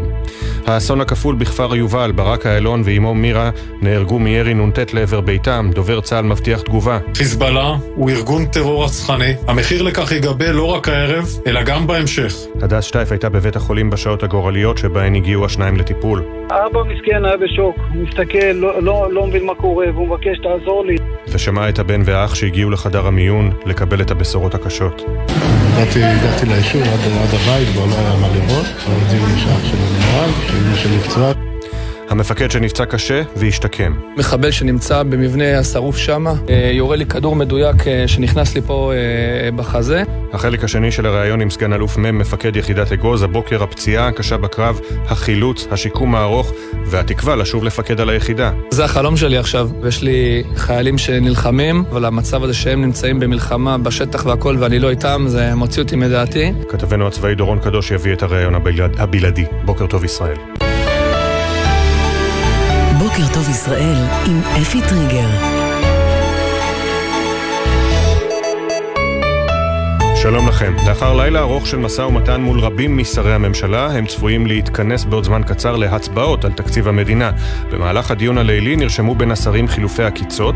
שרי המחנה הממלכתי הודיעו שבכל מקרה יצביעו נגד התקציב. השר איתמר בן גביר הודיע גם כן שהוא וחברי מפלגתו התנגדו בהצבעה, כשהפערים בין דרישותיו לבין תוכנית משרד האוצר עומדים על יותר ממיליארד וחצי שקל. לאורך הלילה התקיימו מגעים מול רוב השרים שהודיעו כי התנגדו, וברוב המשאים ומתנים חלה התקדמות. התקדמות.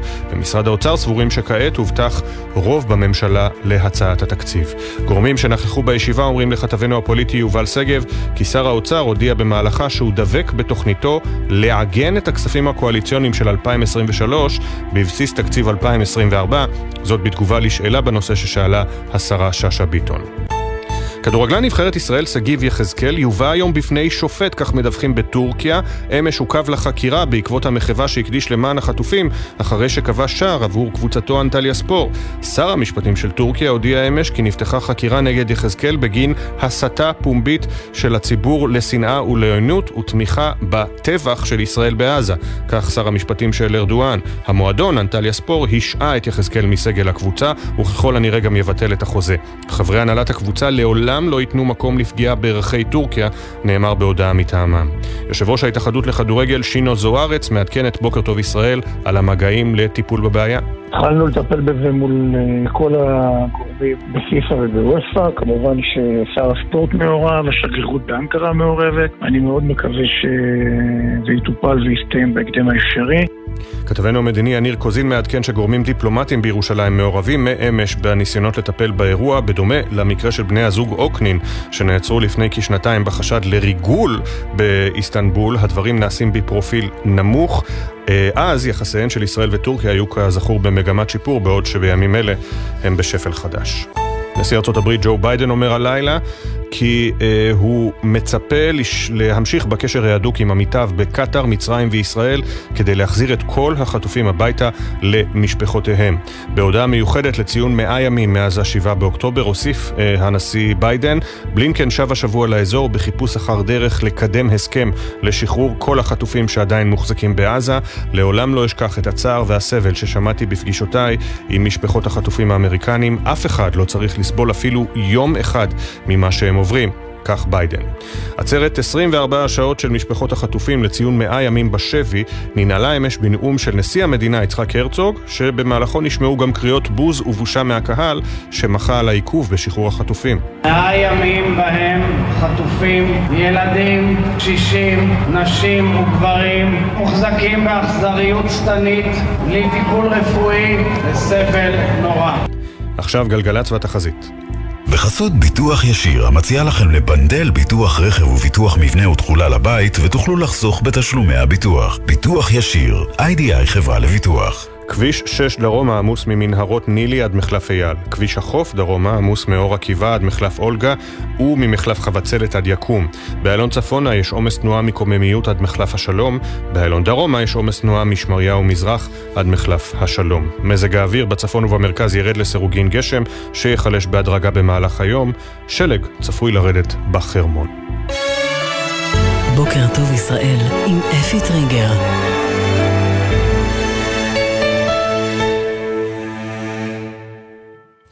חמש דקות וחצי אחרי השעה שבע. בוקר טוב ישראל, בוקר היום המאה ואחד. בשבעה באוקטובר העוטף בער, במשך כמה ימים כוחות רבים התקדמו בטיהור דרום הארץ ממחבלים, ואחריהם גם בטיהור, בטיהור הרצועה מגורמי טרור, תהליך שרחוק מסיום, ומהר מאוד גם מצפון נפתחה הרעה, חיזבאללה פתח עוד באותו יום בירי טילים וארטילריה, כבד לעבר יישובי גבול הצפון שפונו מתושביהם, ומי שנשאר, נשאר בליווי תחושת סכנה שלא מרפה. רק אתמול נוכחנו כמה מוחשית התחושה הזו וכמה רחוק היום שבו תהיה פה שגרה אמיתית ובטוחה באזור הזה, אזור הצפון. כשברק ומירה איילון, ילד ואימו, נהרגו מירי נ"ט. ובין התראה לאזעקה, רבים רק רוצים לשוב לקיבוץ או למושב שלהם, לשדרות או לקריית שמונה, ותוהים מתי כבר יגיע היום שאחרי, ואיך ייראה. בבוקר המאה והיום המאה ואחד למלחמה, עדיין אין תשובות של ממש. הלילה פרסם חמאס תיעוד נוסף של שלושה מהחטופים, נועה ארגמני, איתי סבירסקי ויוסי שרעבי. מדובר כמובן בעוד ניסיון של ארגון הטרור להפעיל טרור פסיכולוגי, אבל אם הסרטון עדכני, ואנחנו לא יודעים עדיין, מדובר בבשורה מעט מעודדת לשלוש משפחות שמחכות לכל אות חיים, וכמובן בהמשך גם לשובם של יקיריהן. גל ג'רסי כתבנו, מה אנחנו יודעים על הסרטון? שלום גל. שלום אפי, כן, הסרטון אה, שהחמאס אה, מפרסם אמש הוא עוד אחד מסדרה של אה, סרטוני טרור פסיכולוגי שאליהם הפכנו כמעט מורגלים. שלושה ישראלים חטופים מופיעים בסרטון, נועה ארגמני, איתי סבירסקי ויוסי שרבי. אנחנו לא יודעים מתי הוא צולם, אבל בסרטון, ממה שאנחנו כן יכולים לראות, מצבם הפיזי של השלושה נראה תקין. נועה ארגמני, בת 26 מבאר שבע, מופיעה הראשונה בסרטון. היא נחטפה ביחד עם בן זוגה, אבינתן אור, מהמסיבה ברעים. אחריה מופיע איתי סבירסקי, בן 38 מתל אביב, נחטף מקיבוץ בארי בעת ביקור משפחתי. רפי סבירסקי, אביו ואימו אורית נרצחו בשבת השחורה. יוסי שרבי, בן 53 מבארי, מופיע גם הוא בסרטון. יוסי נחטף עם אחיו אלי ועם אופיר אנגל, בן זוגה של ביתו יובל. אופיר שוחרר מהשבי כחלק מהעסקה. המשפחות של השלושה אפי ביקשו שלא להפיץ את הסרטון. תודה גל.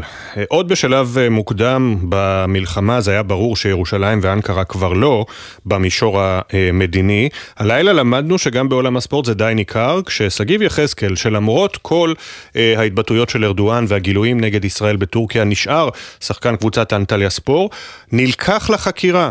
אחרי שכבש אתמול שער והקדיש אותו לחטופים במלאת מאה ימים מאז השבעה באוקטובר. על פי דיווחים עדכניים הבוקר בטורקיה, הוא יובא היום בפני שופט. כתב הספורט יוני זילברמן, שלום. כן, בוקר טוב אפי. לפי דיווחים בטורקיה, כדורגלן נבחרת ישראל שגיב יחזקאל יובא היום בפני שופט לאחר שנחקר אמש במשטרה המקומית בעקבות שער שהקדיש לציון 100 יום ל-7 באוקטובר במשחק קבוצתו אנטליה ספור. שר המשפטים של טורקיה הודיע כי חקירה נפתחה נגד הכדורגלן בגין הסתה פומבית של הציבור לשנאה ולעוינות ובשל פעילותו המכוערת של יחזקאל התומכת בטבח ישראל בעזה, כך לטענת שר המשפטים הטורקי. חוקי. בנוסף, מועדון הכדורגל של יחזקאל אישה אותו מסגל הקבוצה, זאת למרות שברשתות החברתיות של אנטליה ספור הועלתה התמונה של שגיב עם המחווה שנמחקה זמן מה לאחר מכן. בהודעת המועדון נכתב כי חברי ההנהלה לעולם לא ייתנו מקום לפגיעה בערכי טורקיה. נשיא הקבוצה אף אמר לתקשורת הטורקית כי חוזהו של הישראלי בוטל.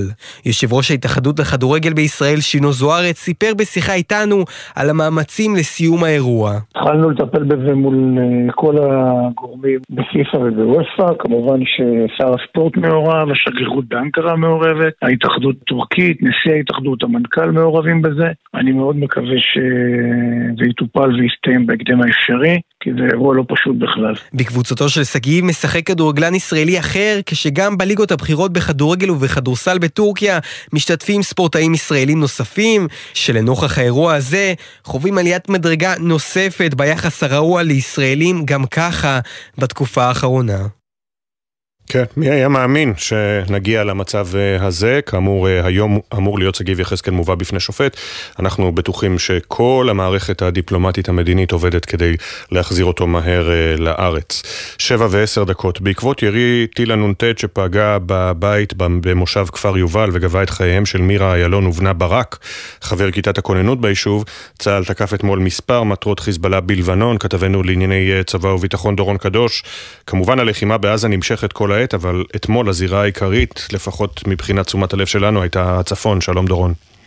שלום אפי, כן, זו הייתה יממה קשה ועקובה מדם בגבול הצפון. ברק ומירה איילון, אם ובנה, נהרגו מפגיעת טיל נ"ט של חיזבאללה בביתם בכפר יובל, והאירוע הזה מצטרף אפי לחוליית המחבלים החמושה היטב, שניסתה לפשוט על מוצב צה"ל בהר דוב אתמול בלילה.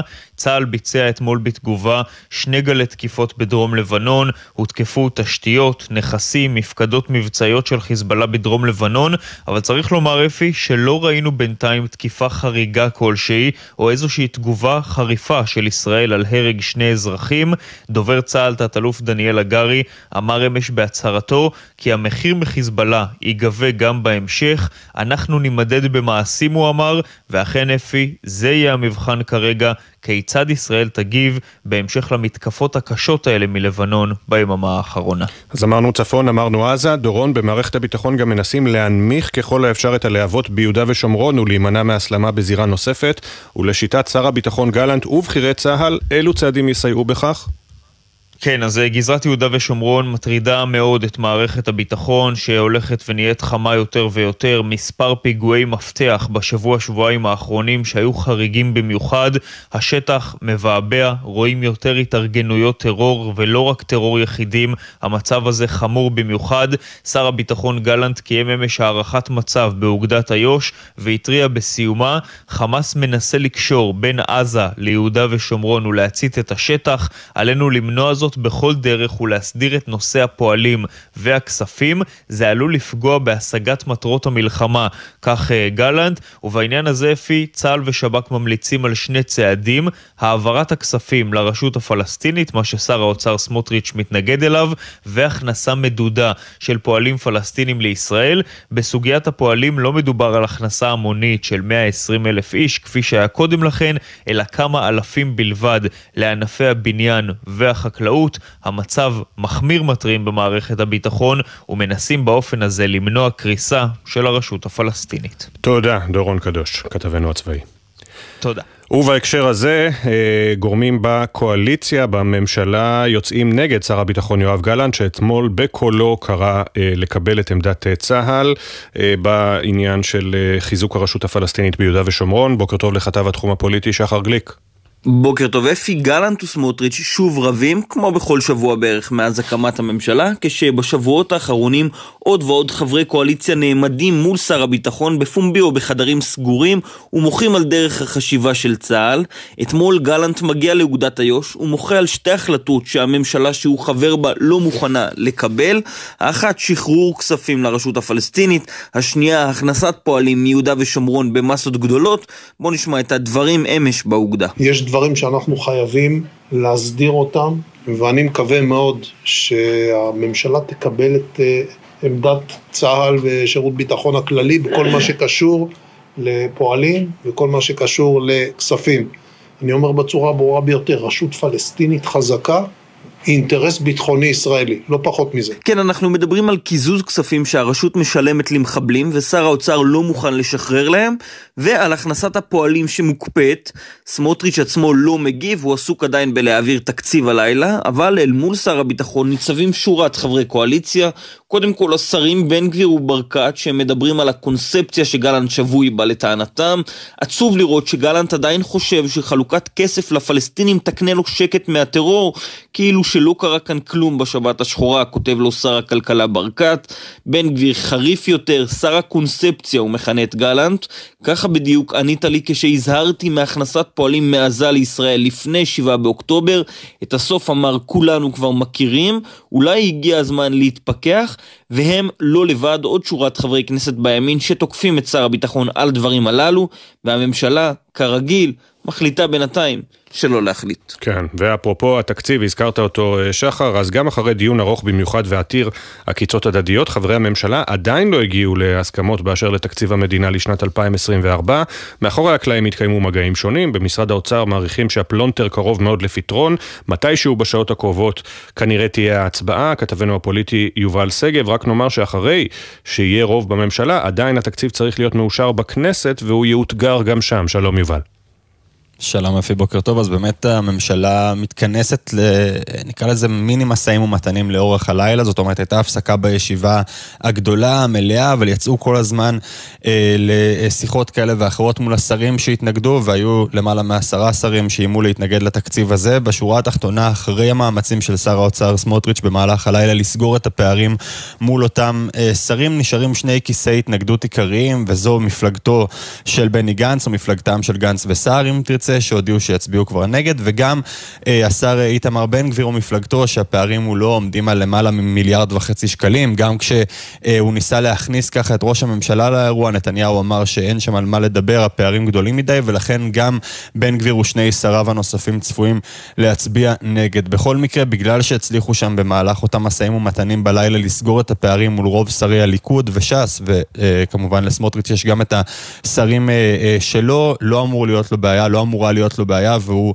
צפוי להעביר בהצבעה שתקרה כנראה בשעה הקרובה את התקציב הזה אה, בממשלה. עוד נקודה אחת מהדיון הזה במהלך הלילה, אפי, במהלך אה, קרבות העקיצות נקרא לזה בין השרים, אומר שוב שר האוצר סמוטריץ' לשרה שאשא ביטון ששואלת אותו על הנושא, שהוא ימשיך עם הכספים הקואליציוניים שדיברנו עליהם כל כך הרבה בסוף שנת 2023, ימשיך איתם גם בתקציב 24, אבל הפעם ככספים בבסיס התקציב, כלומר כספים קבועים. חודשים, הייעוץ המשפטי עושה בעיות עם הנושא הזה, אבל גם זה כנראה הולך להעסיק אותנו עוד קצת בשבועות הקרובים, שבועות שיהיו גם כן שבועות תקציב במערכת הפוליטית, כשכפי שאמרת, הוא יגיע להמשך דיונים בכנסת. כן, ותודה יובל, וכאמור הדיון עוד לא הסתיים, אבל כבר עכשיו יש ביקורת מצד כלכלנים בכירים שמזהירים כי הבור התקציבי יהיה גדול מדי. בוקר טוב לכתבנו לענייני כלכלה, ישראל פישר. שלום אפי, בוקר טוב. אז בעודנו שומעים על ההסכמות המתגבשות בין השרים, כלכלנים בכירים מזהירים שהתקציב החדש פוגע דווקא בחלקים רבים שמעודדים צמיחה ארוכת טווח, כמו קיצוץ בתשתיות, בחינוך, בהשכלה הגבוהה, בבריאות, ויש גם חששות מתגובות uh, של גופים בינלאומיים, חברות דירוג אשראי שיגיעו השבוע לישראל. אם החברות האלה יראו, יראו שהגירעון בתקציב יהיה גבוה מדי, קיים חשש סביר מאוד גם ב... תוך אה, גופים אה, רשמיים בישראל, שדירוג האשראי של ישראל ייפגע.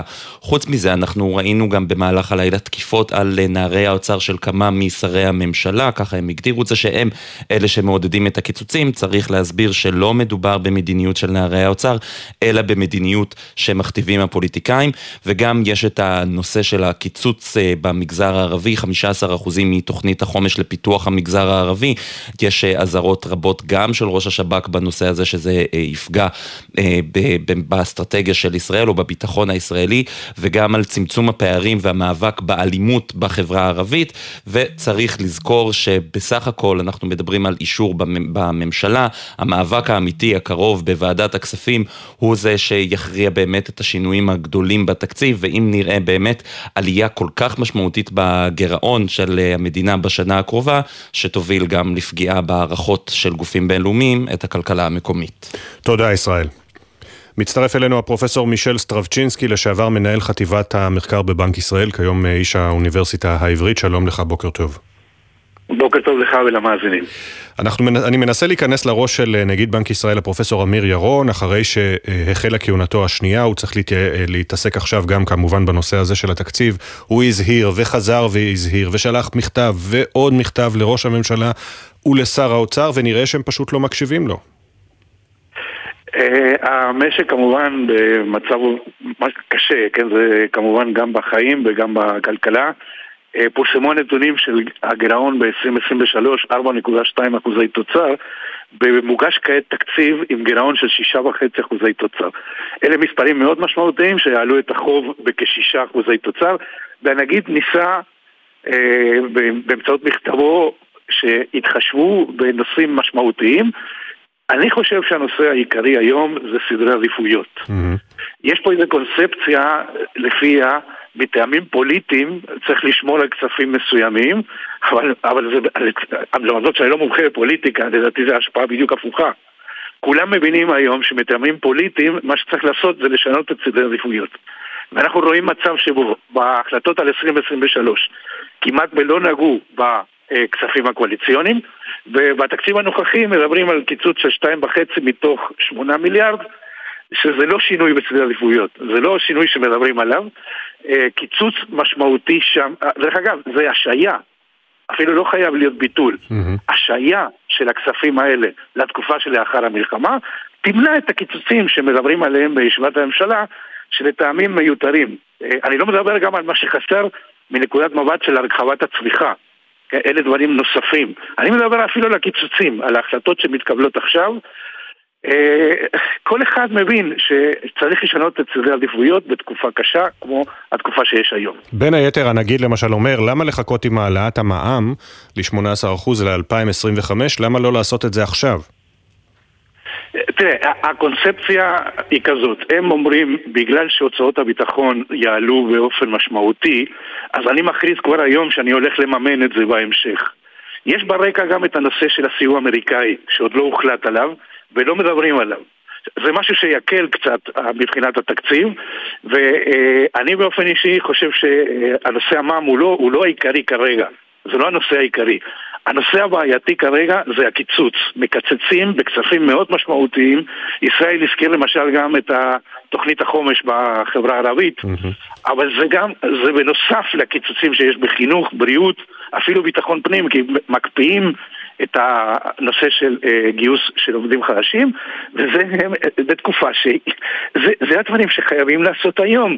זה לא אה, לעשות, להשתמש באיזשהם כספים קואליציוניים שהם היו נכונים לשנה מסוימת, והם פשוט לא נכונים לתקופה הזאת, אפשר להשהות אותם לתקופה שלאחר המלחמה. לא דיברתי גם על הנושא של משרדי הממשלה. המיותרים, שאף אחד לא הולך להיסגר.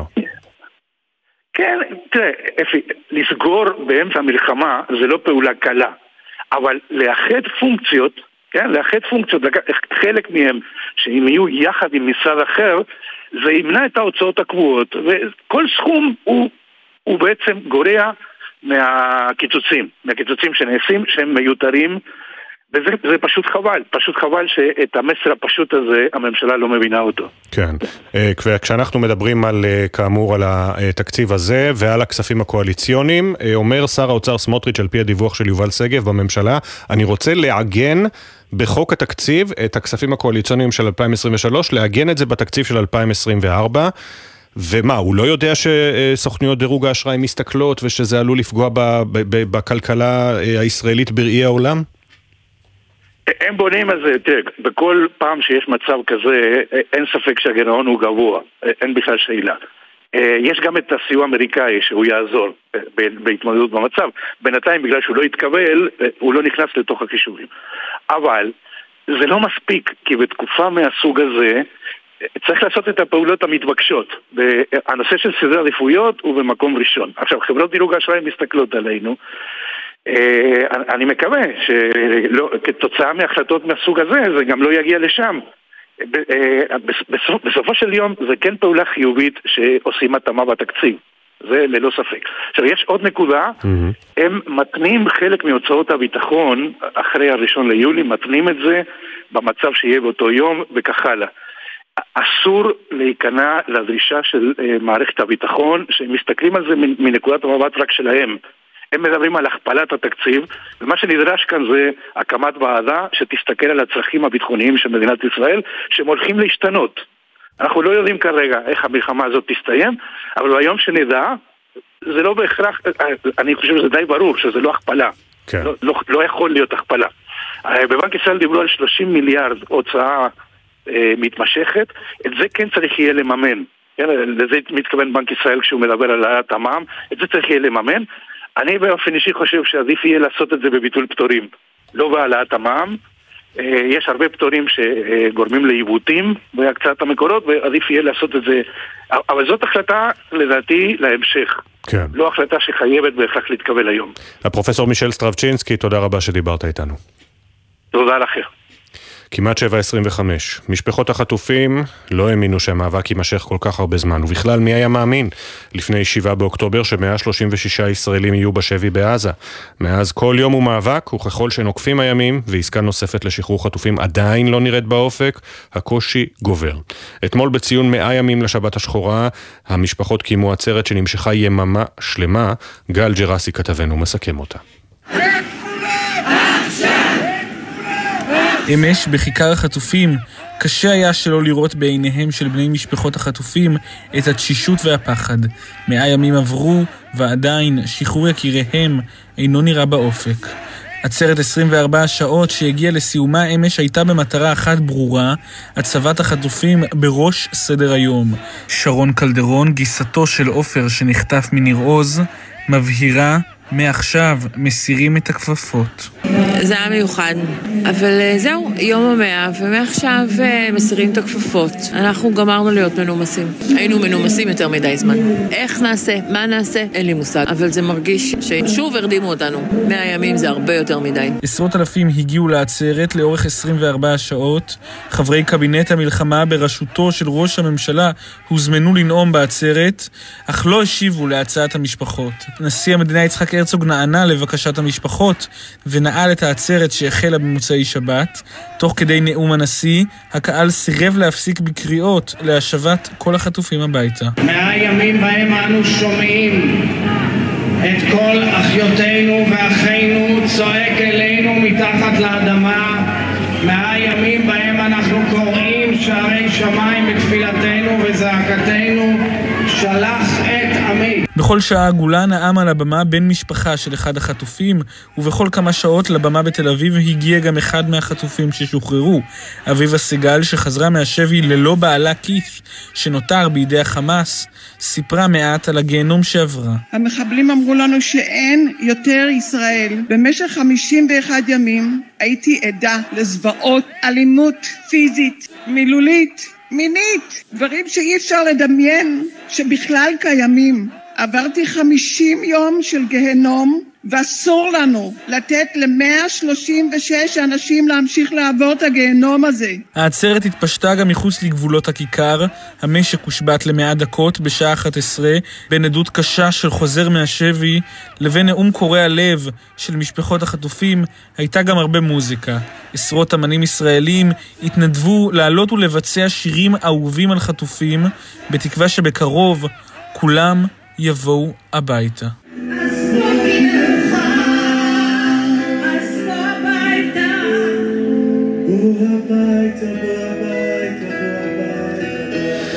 בוא הביתה, הם עדיין לא כאן. רובי חן, אביו של איתי, שחטוף בשבי חמאס כבר מאה ואחד יום, מצטרף אלינו כעת. שלום רובי.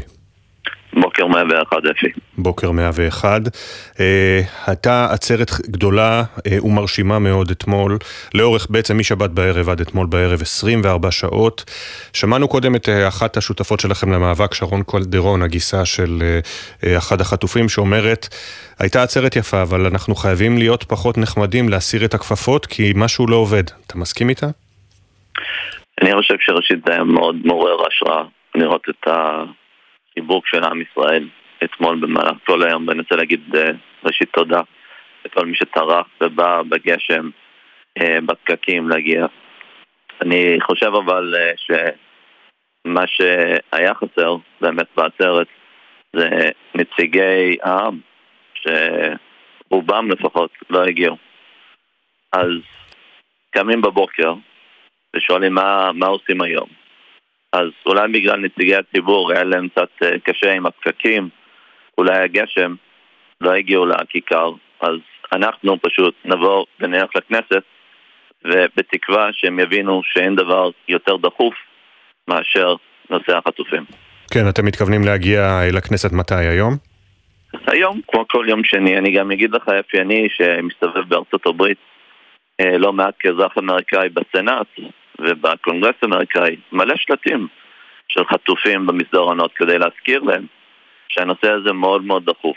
אני מגיע לכנסת, תולה שלטים של החטופים כדי להזכיר לחברי הכנסת שאין משהו אחר שהם צריכים להתעסק בו, וכנראה בכנסת מתעסקים בהמון דברים אחרים. אני תולה שלטים, ואני חוזר אחרי שבוע, ומורידים את השלטים. אז אני אבוא עוד פעם בשבוע, אני אתלה שלטים במסדרונות חברי הכנסת, בתקווה שהפעם אולי יושב ראש הכנסת, קצין הכנסת, יחשבו שאין נושא יותר דחוף מאשר החטופים וישאירו את השלטים האלו. אני רוצה להתעכב על הנקודה הזאת. אתה מגיע, תולה שלטים עם את שמות ופני החטופים, ואחרי שבוע מורידים אותם בכנסת?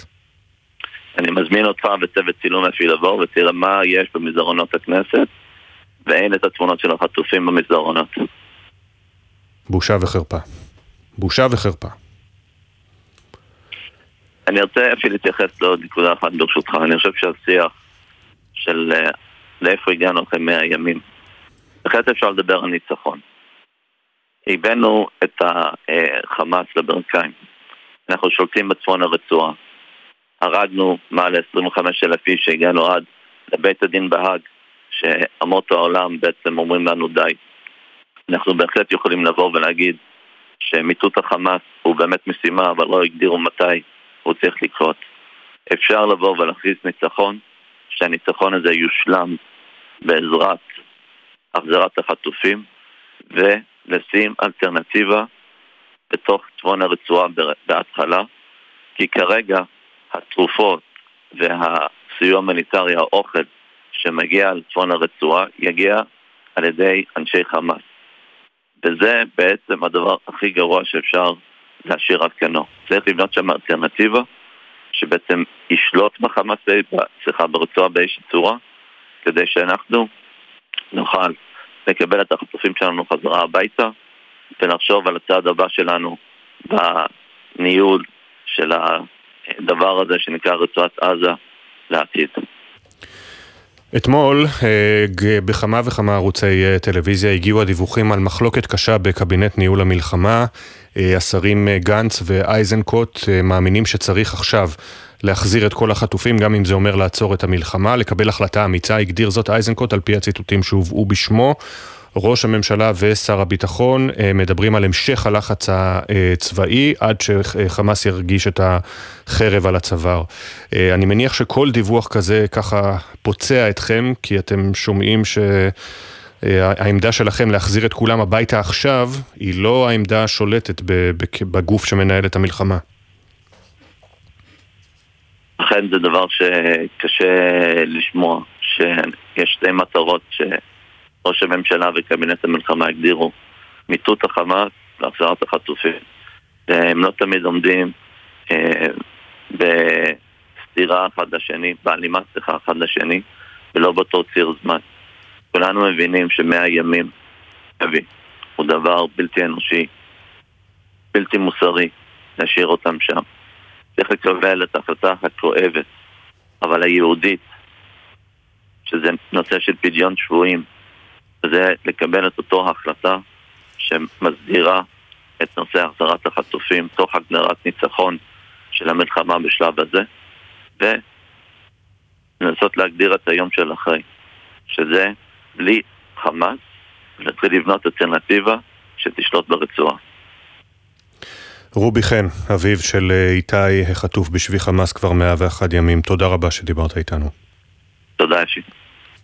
אנחנו, אה, אם תגיע תגובה רשמית של אה, הכנסת לגבי אה, תמונות החטופים מהטענה של רובי, אנחנו נביא אותה. מעדכן אותי אחד המאזינים שבגלריה, ביציע, יש את תמונות החטופים על הכיסאות מול הפנים, והוא שלח לי גם תמונה, אכן רואים את זה שם. כלומר, כל דובר שעולה לדוכן הכנסת רואה בגלריה את תמונות החטופים. אני מניח שרובי התכוון גם לתמונות במסדרונות של הכנסת, ולא רק לעניין הזה. בכל מקרה, אם תגיע תגובה רשמית של... אה, הנה, זו תגובה אה, רשמית של אה, אה, יושב ראש הכנסת. התמונות נמצאות בגלריה אה, ביציע של אה, הכנסת, אה, וטוב שכך. עכשיו ללבנון, שם מנהיג חיזבאללה חסן נסראללה שוב הופיע אתמול בציבור בפעם החמישית מאז פרוץ המלחמה בעזה. הוא טען כי ישראל מגיעה רק להישגים טקטיים בעזה ולא אסטרטגיים. נסראללה התייחס גם לזירת תימן שמתחממת בימים האחרונים כשהמערב החליט לא לעבור יותר בשתיקה על מתקפות אה, החות'ים. פרשננו לענייני ערבים ג'קי חוגי, שלום.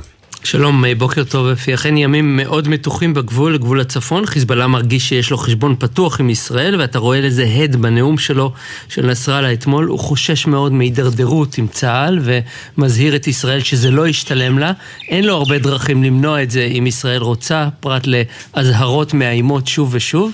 אבל הוא אומר עוד משהו, גם בהקשר אחר. תימן, הוא מתייחס לתקיפת התגמול של האמריקאים והבריטים נגד החות'ים בתימן בסוף השבוע, ומשמיע את המילים האלה, נשמע. ما قام به الامريكي ماذا سيؤدي؟ اولا سوف يستمر استهداف السفن الاسرائيليه والسفن الذاهبه الى فلسطين المحتله، لكن الاخطر ان ما فعله الامريكي في البحر الاحمر سيضر بامن الملاحه البحريه كلها. אז הוא אומר, מה שעשו האמריקאים, מה זה יביא? ראשית, יימשכו התקיפות נגד הספינות הישראליות ואלה השטות לישראל, אבל הדבר המסוכן ביותר הוא שיגרם נזק לכל התחבורה הימית וביטחונה. אחר כך, בהמשך הוא מסביר, המדינות שתקפו את החות'ים יוכנסו למעגל האש שלהם, ים סוף ייהפך לזירת מלחמה, ככה נסראללה אמש בביירות. מי שעוד דיבר אתמול זה מספר 2 בג'יהאד האיסלאמי, ברנש פחות מוכר אצלנו, מוחמד אל-הינדי, הוא יושב בביירות בדרך כלל, אבל אתמול הוא השתתף באירוע תמיכה בפלסטינים באיסטנבול. אגב, פרשת הכדורגלן שגיב יחזקאל, אתה מוזמן להשוות בין שני המקרים, הופיע בציבור ובין השאר אמר את המילים האלה. إذا توصلنا إلى وقف إطلاق النار والسلاح لا يزال في أيدينا هذا هو النصر الحقيقي فهذا هو نصر استراتيجي ليس للمقاومة ولا للشعب الفلسطيني وحده بل للمنطقة كلها הוא אומר, אם נגיע להפסקת אש והנשק עדיין בידינו, זה הניצחון האמיתי. זה יהיה ניצחון אסטרטגי, לא רק להתנגדות ולא רק לעם הפלסטיני, אלא לאזור כולו. במילים אחרות אומר אותו בכיר בג'יהאד, בהבדלי הכוחות האלה, אם אנחנו נצליח לשרוד ככוח לוחם, אנחנו צריכים לשמוח. פירושו שישראל לא הצליחה להכריע את הפלגים, למרות הפעלת הכוח האדירה ויוצאת הדופן. עבורם, עצם ההישרדות אפי, זה הניצחון, כך הוא רוצה לומר. תודה, ג'קי. תודה. 7.37 בדיוק, עכשיו הכותרות. כלכלנים בכירים מזהירים כי התקציב שמציע משרד האוצר ל-2024 יוביל לעלייה משמעותית בגירעון, וגורמים רשמיים בתוך משרד האוצר אף חוששים מתגובות סוכנויות דירוג אשראי עולמיות, שעלולות להוריד את הדירוג של ישראל בגלל העלייה החדה בגירעון התקציבי. הפרופסור מישל סטרבצ'ינסקי, לשעבר מנהל חטיבת המחקר בבנק ישראל, אומר בריאיון בבוקר טוב ישראל, חייבים לשנות את סדרי העדיפויות.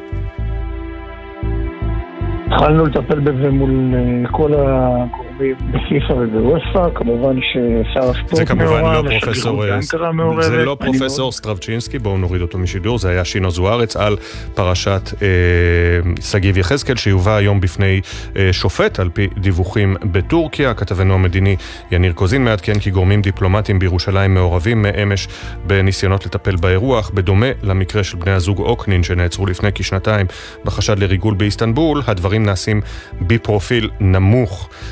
אז כאמור גם יושב ראש ההתאחדות שינו זוארץ אמר שמטפלים בנושא הזה גם מול גופי הכדורגל העולמיים.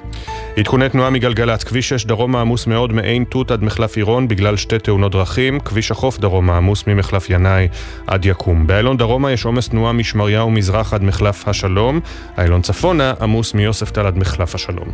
בכביש ירושלים תל אביב יש עומס תנועה מכפר חב"ד עד מחלף קיבוץ גלויות, ובירושלים מנהרת נעמי שמר עמוסה מהזיתים לכיוון הר הצופים בגלל אוטובוס תקוע. מזג האוויר, גשם לסירוגין בצפון ובמרכז, שיחלש בהדרגה במהלך במהלך היום. אה, בעשרה לשמונה פינת התרבות עם ענבל גזית, ואחריה עידן קבלר עם פינת הספורט. שתי הפינות מותאמות למצב, ואנחנו יוצאים להפסקה של פחות מדקה וחצי, ואחריה החלק השני של הראיון הבלעדי שערך דורון קדוש עם מפקד יחידת אגוז. כבר חוזרים.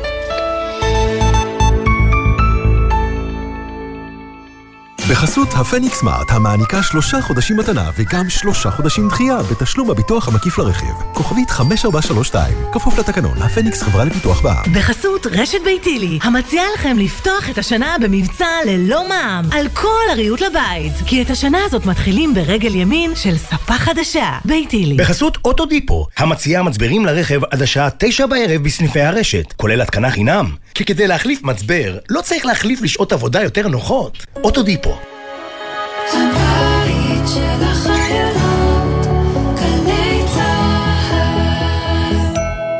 הורים לתלמידות ותלמידים מחוננים ומצטיינים בכיתות ז' עד ט'? ילדיכם חולמים לחקור ולגלות את העתיד? עכשיו יש להם הזדמנות להשתלב בעולם המרתק של האקדמיה. ללמוד ולחקור עם מיטב החוקרים והמדענים בתוכניות למחוננים ומצטיינים של משרד החינוך ומרכז מדעני העתיד של קרן מימונידיס. ההרשמה מסתיימת ב-21 בינואר. חפשו ברשת, מרכז מדעני העתיד. הטכניון דואג לסטודנטים ולסטודנטיות במילואים, במתווה גמיש לחזרה ללימודים, הכולל מענק 6,000 שקלים לזכאים, סיוע וליווי אישי על ידי אנשי סגל, הרצאות וסדנאות לגוף ולנפש, דחיית פתיחת שנת הלימודים ופטור מבחינות אביב וקיץ תשפ"ג.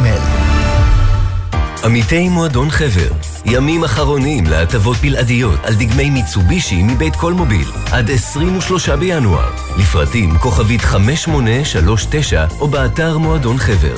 בתקווה לימים טובים יותר. זה הכל בשבילך, חבר.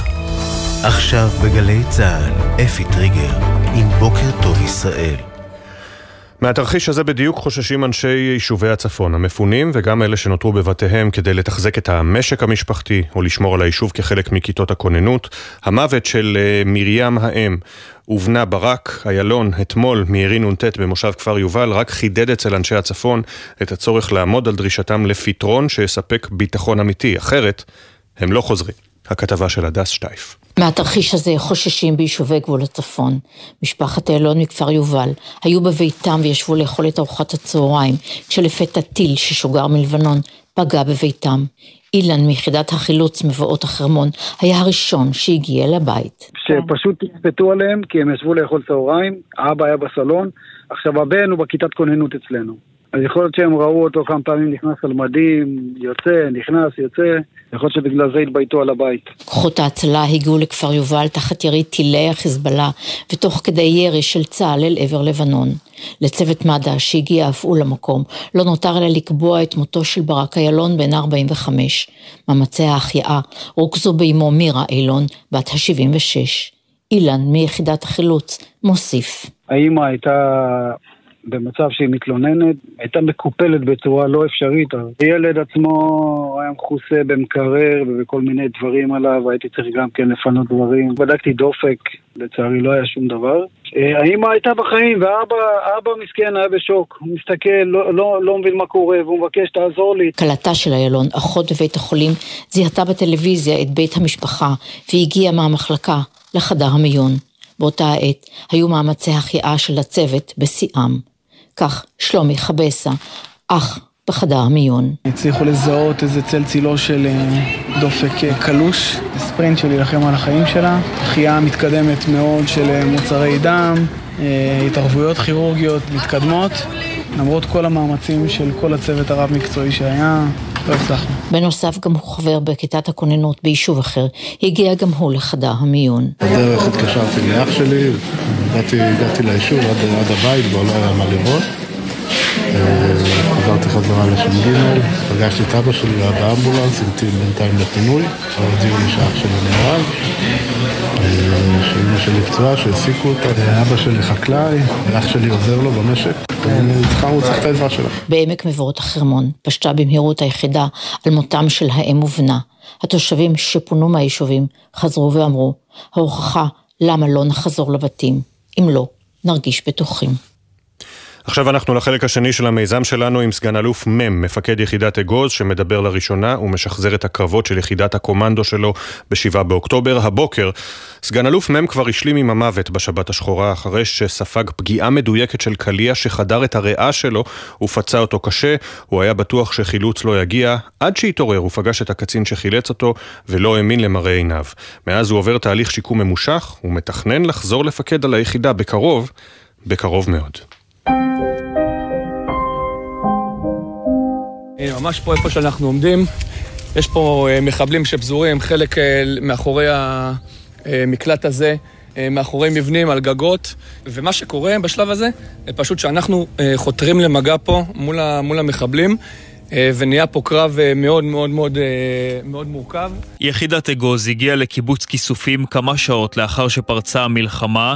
הקיבוץ כבר שרץ מחבלים, כוחות ראשונים מגולני ומגדוד 450 כבר היו בשיאה של לחימה והצליחו להדוף את המחבלים לאחת משכונות הקיבוץ. לוחמי הקומנדו המיומנים של אגוז החליפו אותם בפיקודו של סגן אלוף מ', מפקד היחידה. וכפי שידוע בצה"ל, מפקדים מלפנים. וסגן אלוף מ' היה הראשון הראשון להיפגע מאש המחבלים. אני עשיתי ככל, ככל יכולתי בקרב הזה. היה לי חשוב מאוד להילחם באופן אישי וגם מקדימה. שילמתי על זה מחיר ברמה האישית, מרגיש שזה זכות ואפילו חובה להיות, להיות מלפנים בקרב מסוג, בטח מסוג הקרבות האלו. מה קרה? בשלב מסוים אנחנו נתקלים במחבלים בטווח מאוד מאוד קרוב. איפה זה קרה? ממש פה. אנחנו נמצאים פה מאחורי, מאחורי המבנה הזה, נכנסים פה לבית כדי להפתיע את המחבלים שנמצאים מאחורי הבית. עד שרימון של מחבלים שנזרק לפה, אנחנו נשכבים ותוך כדי מנסים אה, כמובן אה, להמשיך את, ה, את, ה, את הירי. אה, אני מהר קם כדי להיכנס פה ולהילחם גם עם, ה, עם אותם לוחמים.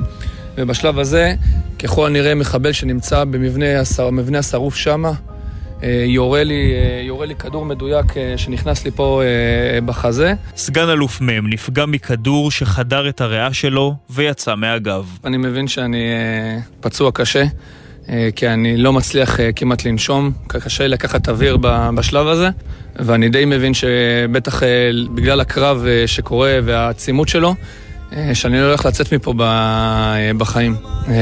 זהו, אני מתפלל בעיקר על אשתי והילדים. וזהו, ואני באמת, אה, שוב, בדיעבד מאוד גאה בלוחמים שלי, למרות שהדבר הזה קורה. אה, יש להם את העוצמות אה, לחתור למגע ולהמשיך להילחם למרות שהמפקד שלהם נפצע. הלוחמים המשיכו להילחם עד לחיסול כל המחבלים, בזמן שהמפקד, שרוע על הקרקע פצוע, מבין שחילוץ לא יגיע. עד שבמקרה הגיע כוח למקום לפנות פצועים, ובראש הכוח, מי היה מאמין, גיסו של מ', מג"ד שקד בגבעתי. כשהגיע לפה גיסי עם יאיר, מג"ד שקד עם הרכבים, אז גררו אותי אה, ל, לרכב, ואני זוכר את הפנים שלו. אה, זה הדבר היחיד שאני זוכר בכל הפינוי הזה. רגע, רגע הזוי, מרגש והזוי. אני גם לא, אני חייב את החיים שלי. מסוק של 669 פינה את מ' לסורוקה, לשם הוא הגיע בסכנת חיים ממשית.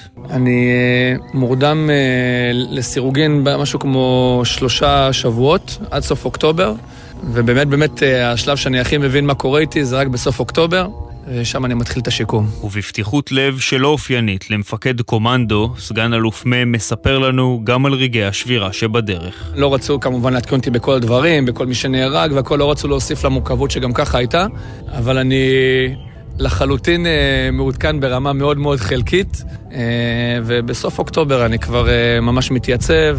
באיזה שלב אתה עוד חושב שאולי לא תצא מזה? אה, שזה נקודה ככה יותר מורכבת שבה אה, אשתי אומרת לי שהיה פעם אחת שכבר ביקשתי שירדימו אותי.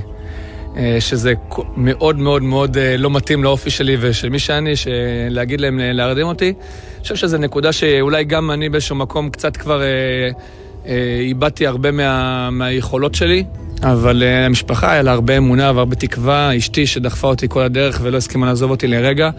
אה. ונתנה לי הרבה מאוד כוחות בשלב הזה, זה בטוח משהו שגרם לי לשרוד את החודש המורכב. והנה, תראה, אני פה כבר על הרגליים, אני חזק, ואני מתכוון לחזור כמה שיותר מהר לשטח. זה אומר הכל. אם תראו את מ' היום, לא תאמינו. את הרעיון הזה ביצענו בשטח כשהוא נראה בריא וחזק, כמעט אפשר היה שלא להאמין שהוא אכן נפצע קשה.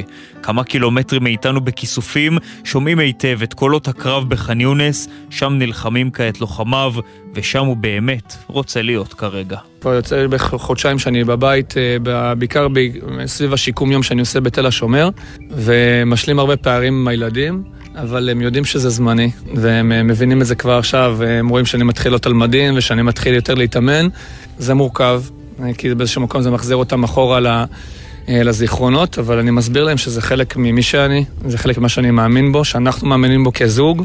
איך הפציעה נכון להיום באה לידי ביטוי? מה אתה עוד מרגיש? בכדור שחטפתי בחלק השמאלי שבחזה, אז נשברו לי ארבע צלעות והיה לי קרע בטחול והריאה, היו צריכים לתפור אותה.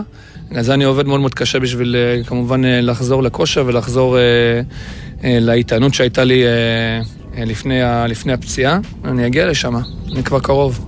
תחזור להיות מפקד קרבי בצה"ל. אני חייב, אני חייב, ואני לא מדמיין את עצמי לא. מפקד אגוז? אני מקווה מאוד. אה, שאני אצליח לעמוד בזה. אני, זה, זה החלום שלי עכשיו. תראה, זה מורכב, יש לי חיילים שנלחמים, והם כמובן עושים את זה בגבורה ובהצלחה רבה, אבל המצב הזה שהם נמצאים במלחמה, בשטח והכל, ואני לא איתם, זה מוציא אותי מדעתי. נניח שהרופאים שלך לא שומעים אותנו כרגע. אתה נכנס פנימה? אני מבחינתי נכנס עכשיו, אני חייב להיכנס. סגן אלוף מ' הגיבור בריאיון הבלעדי לדורון אה, קדוש, זה החלק השני, החלק הראשון כבר בערוצי הדיגיטל של גלי צה"ל, החלק השני יעלה בהמשך אה, הבוקר.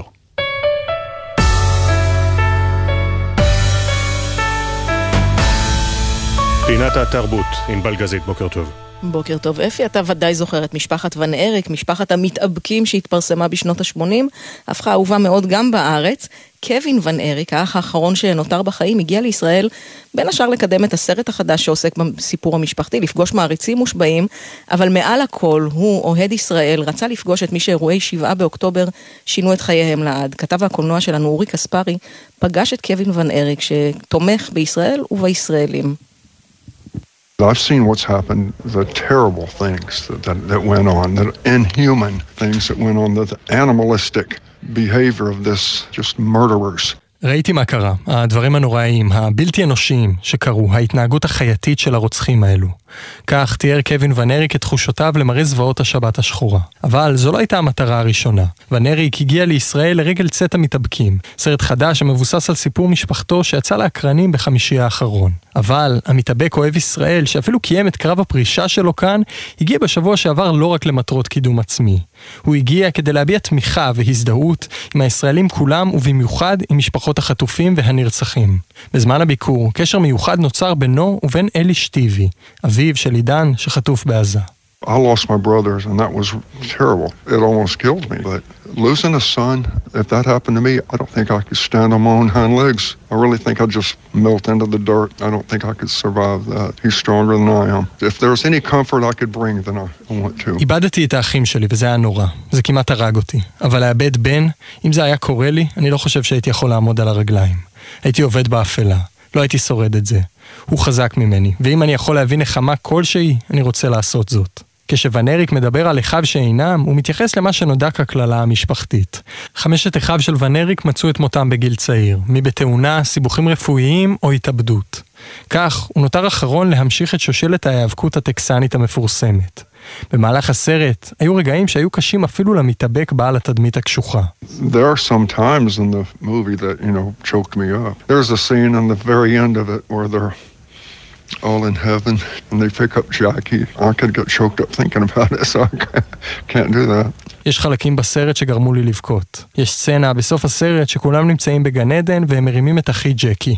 אני בוחר רק מלחשוב על זה. זה קשה לי. הסרט לא חוסך ביקורת מאב המשפחה, פריץ ון אריק, שדחף את בניו להתאבק מגיל צעיר. הוא מסומן כמי שהיה גורם אפשרי במותם בטרם עת. אבל למרות הכל, הבן האחרון שנותר מבקש שנשפוט את אביו לקולה. Just know that my brothers and I loved each other so much. We loved our dad and we were a family that loved each other. And uh, because with a name like Iron Claw, you know, I thought they're going to use that to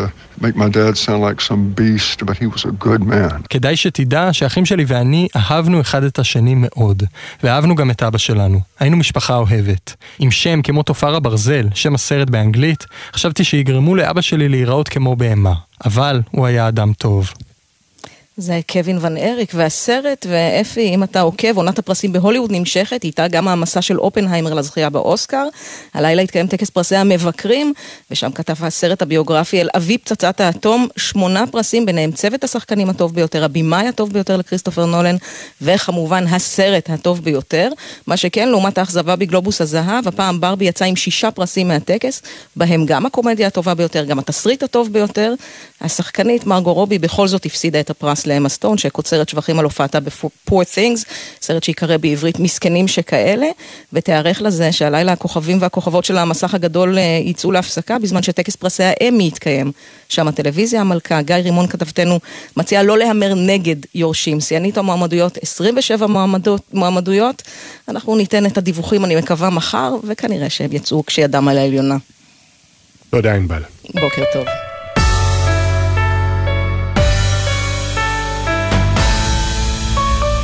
ספורט, עידן קבלר, בוקר טוב. בוקר טוב אפי, על פי דיווח מהשעה האחרונה בטורקיה, שגיב יחזקאל יובא היום בפני שופט לאחר שנחקר במהלך הלילה. נזכיר, כדורגלן הנבחרת, נבחרת ישראל, נחקר לאחר שהקדיש שער שכבש אתמול לציון מאה ימים לטבח חמאס בשבעה באוקטובר ולהשבת החטופות והחטופים. בטורקיה לא ראו את זה בעין יפה בלשון המעטה.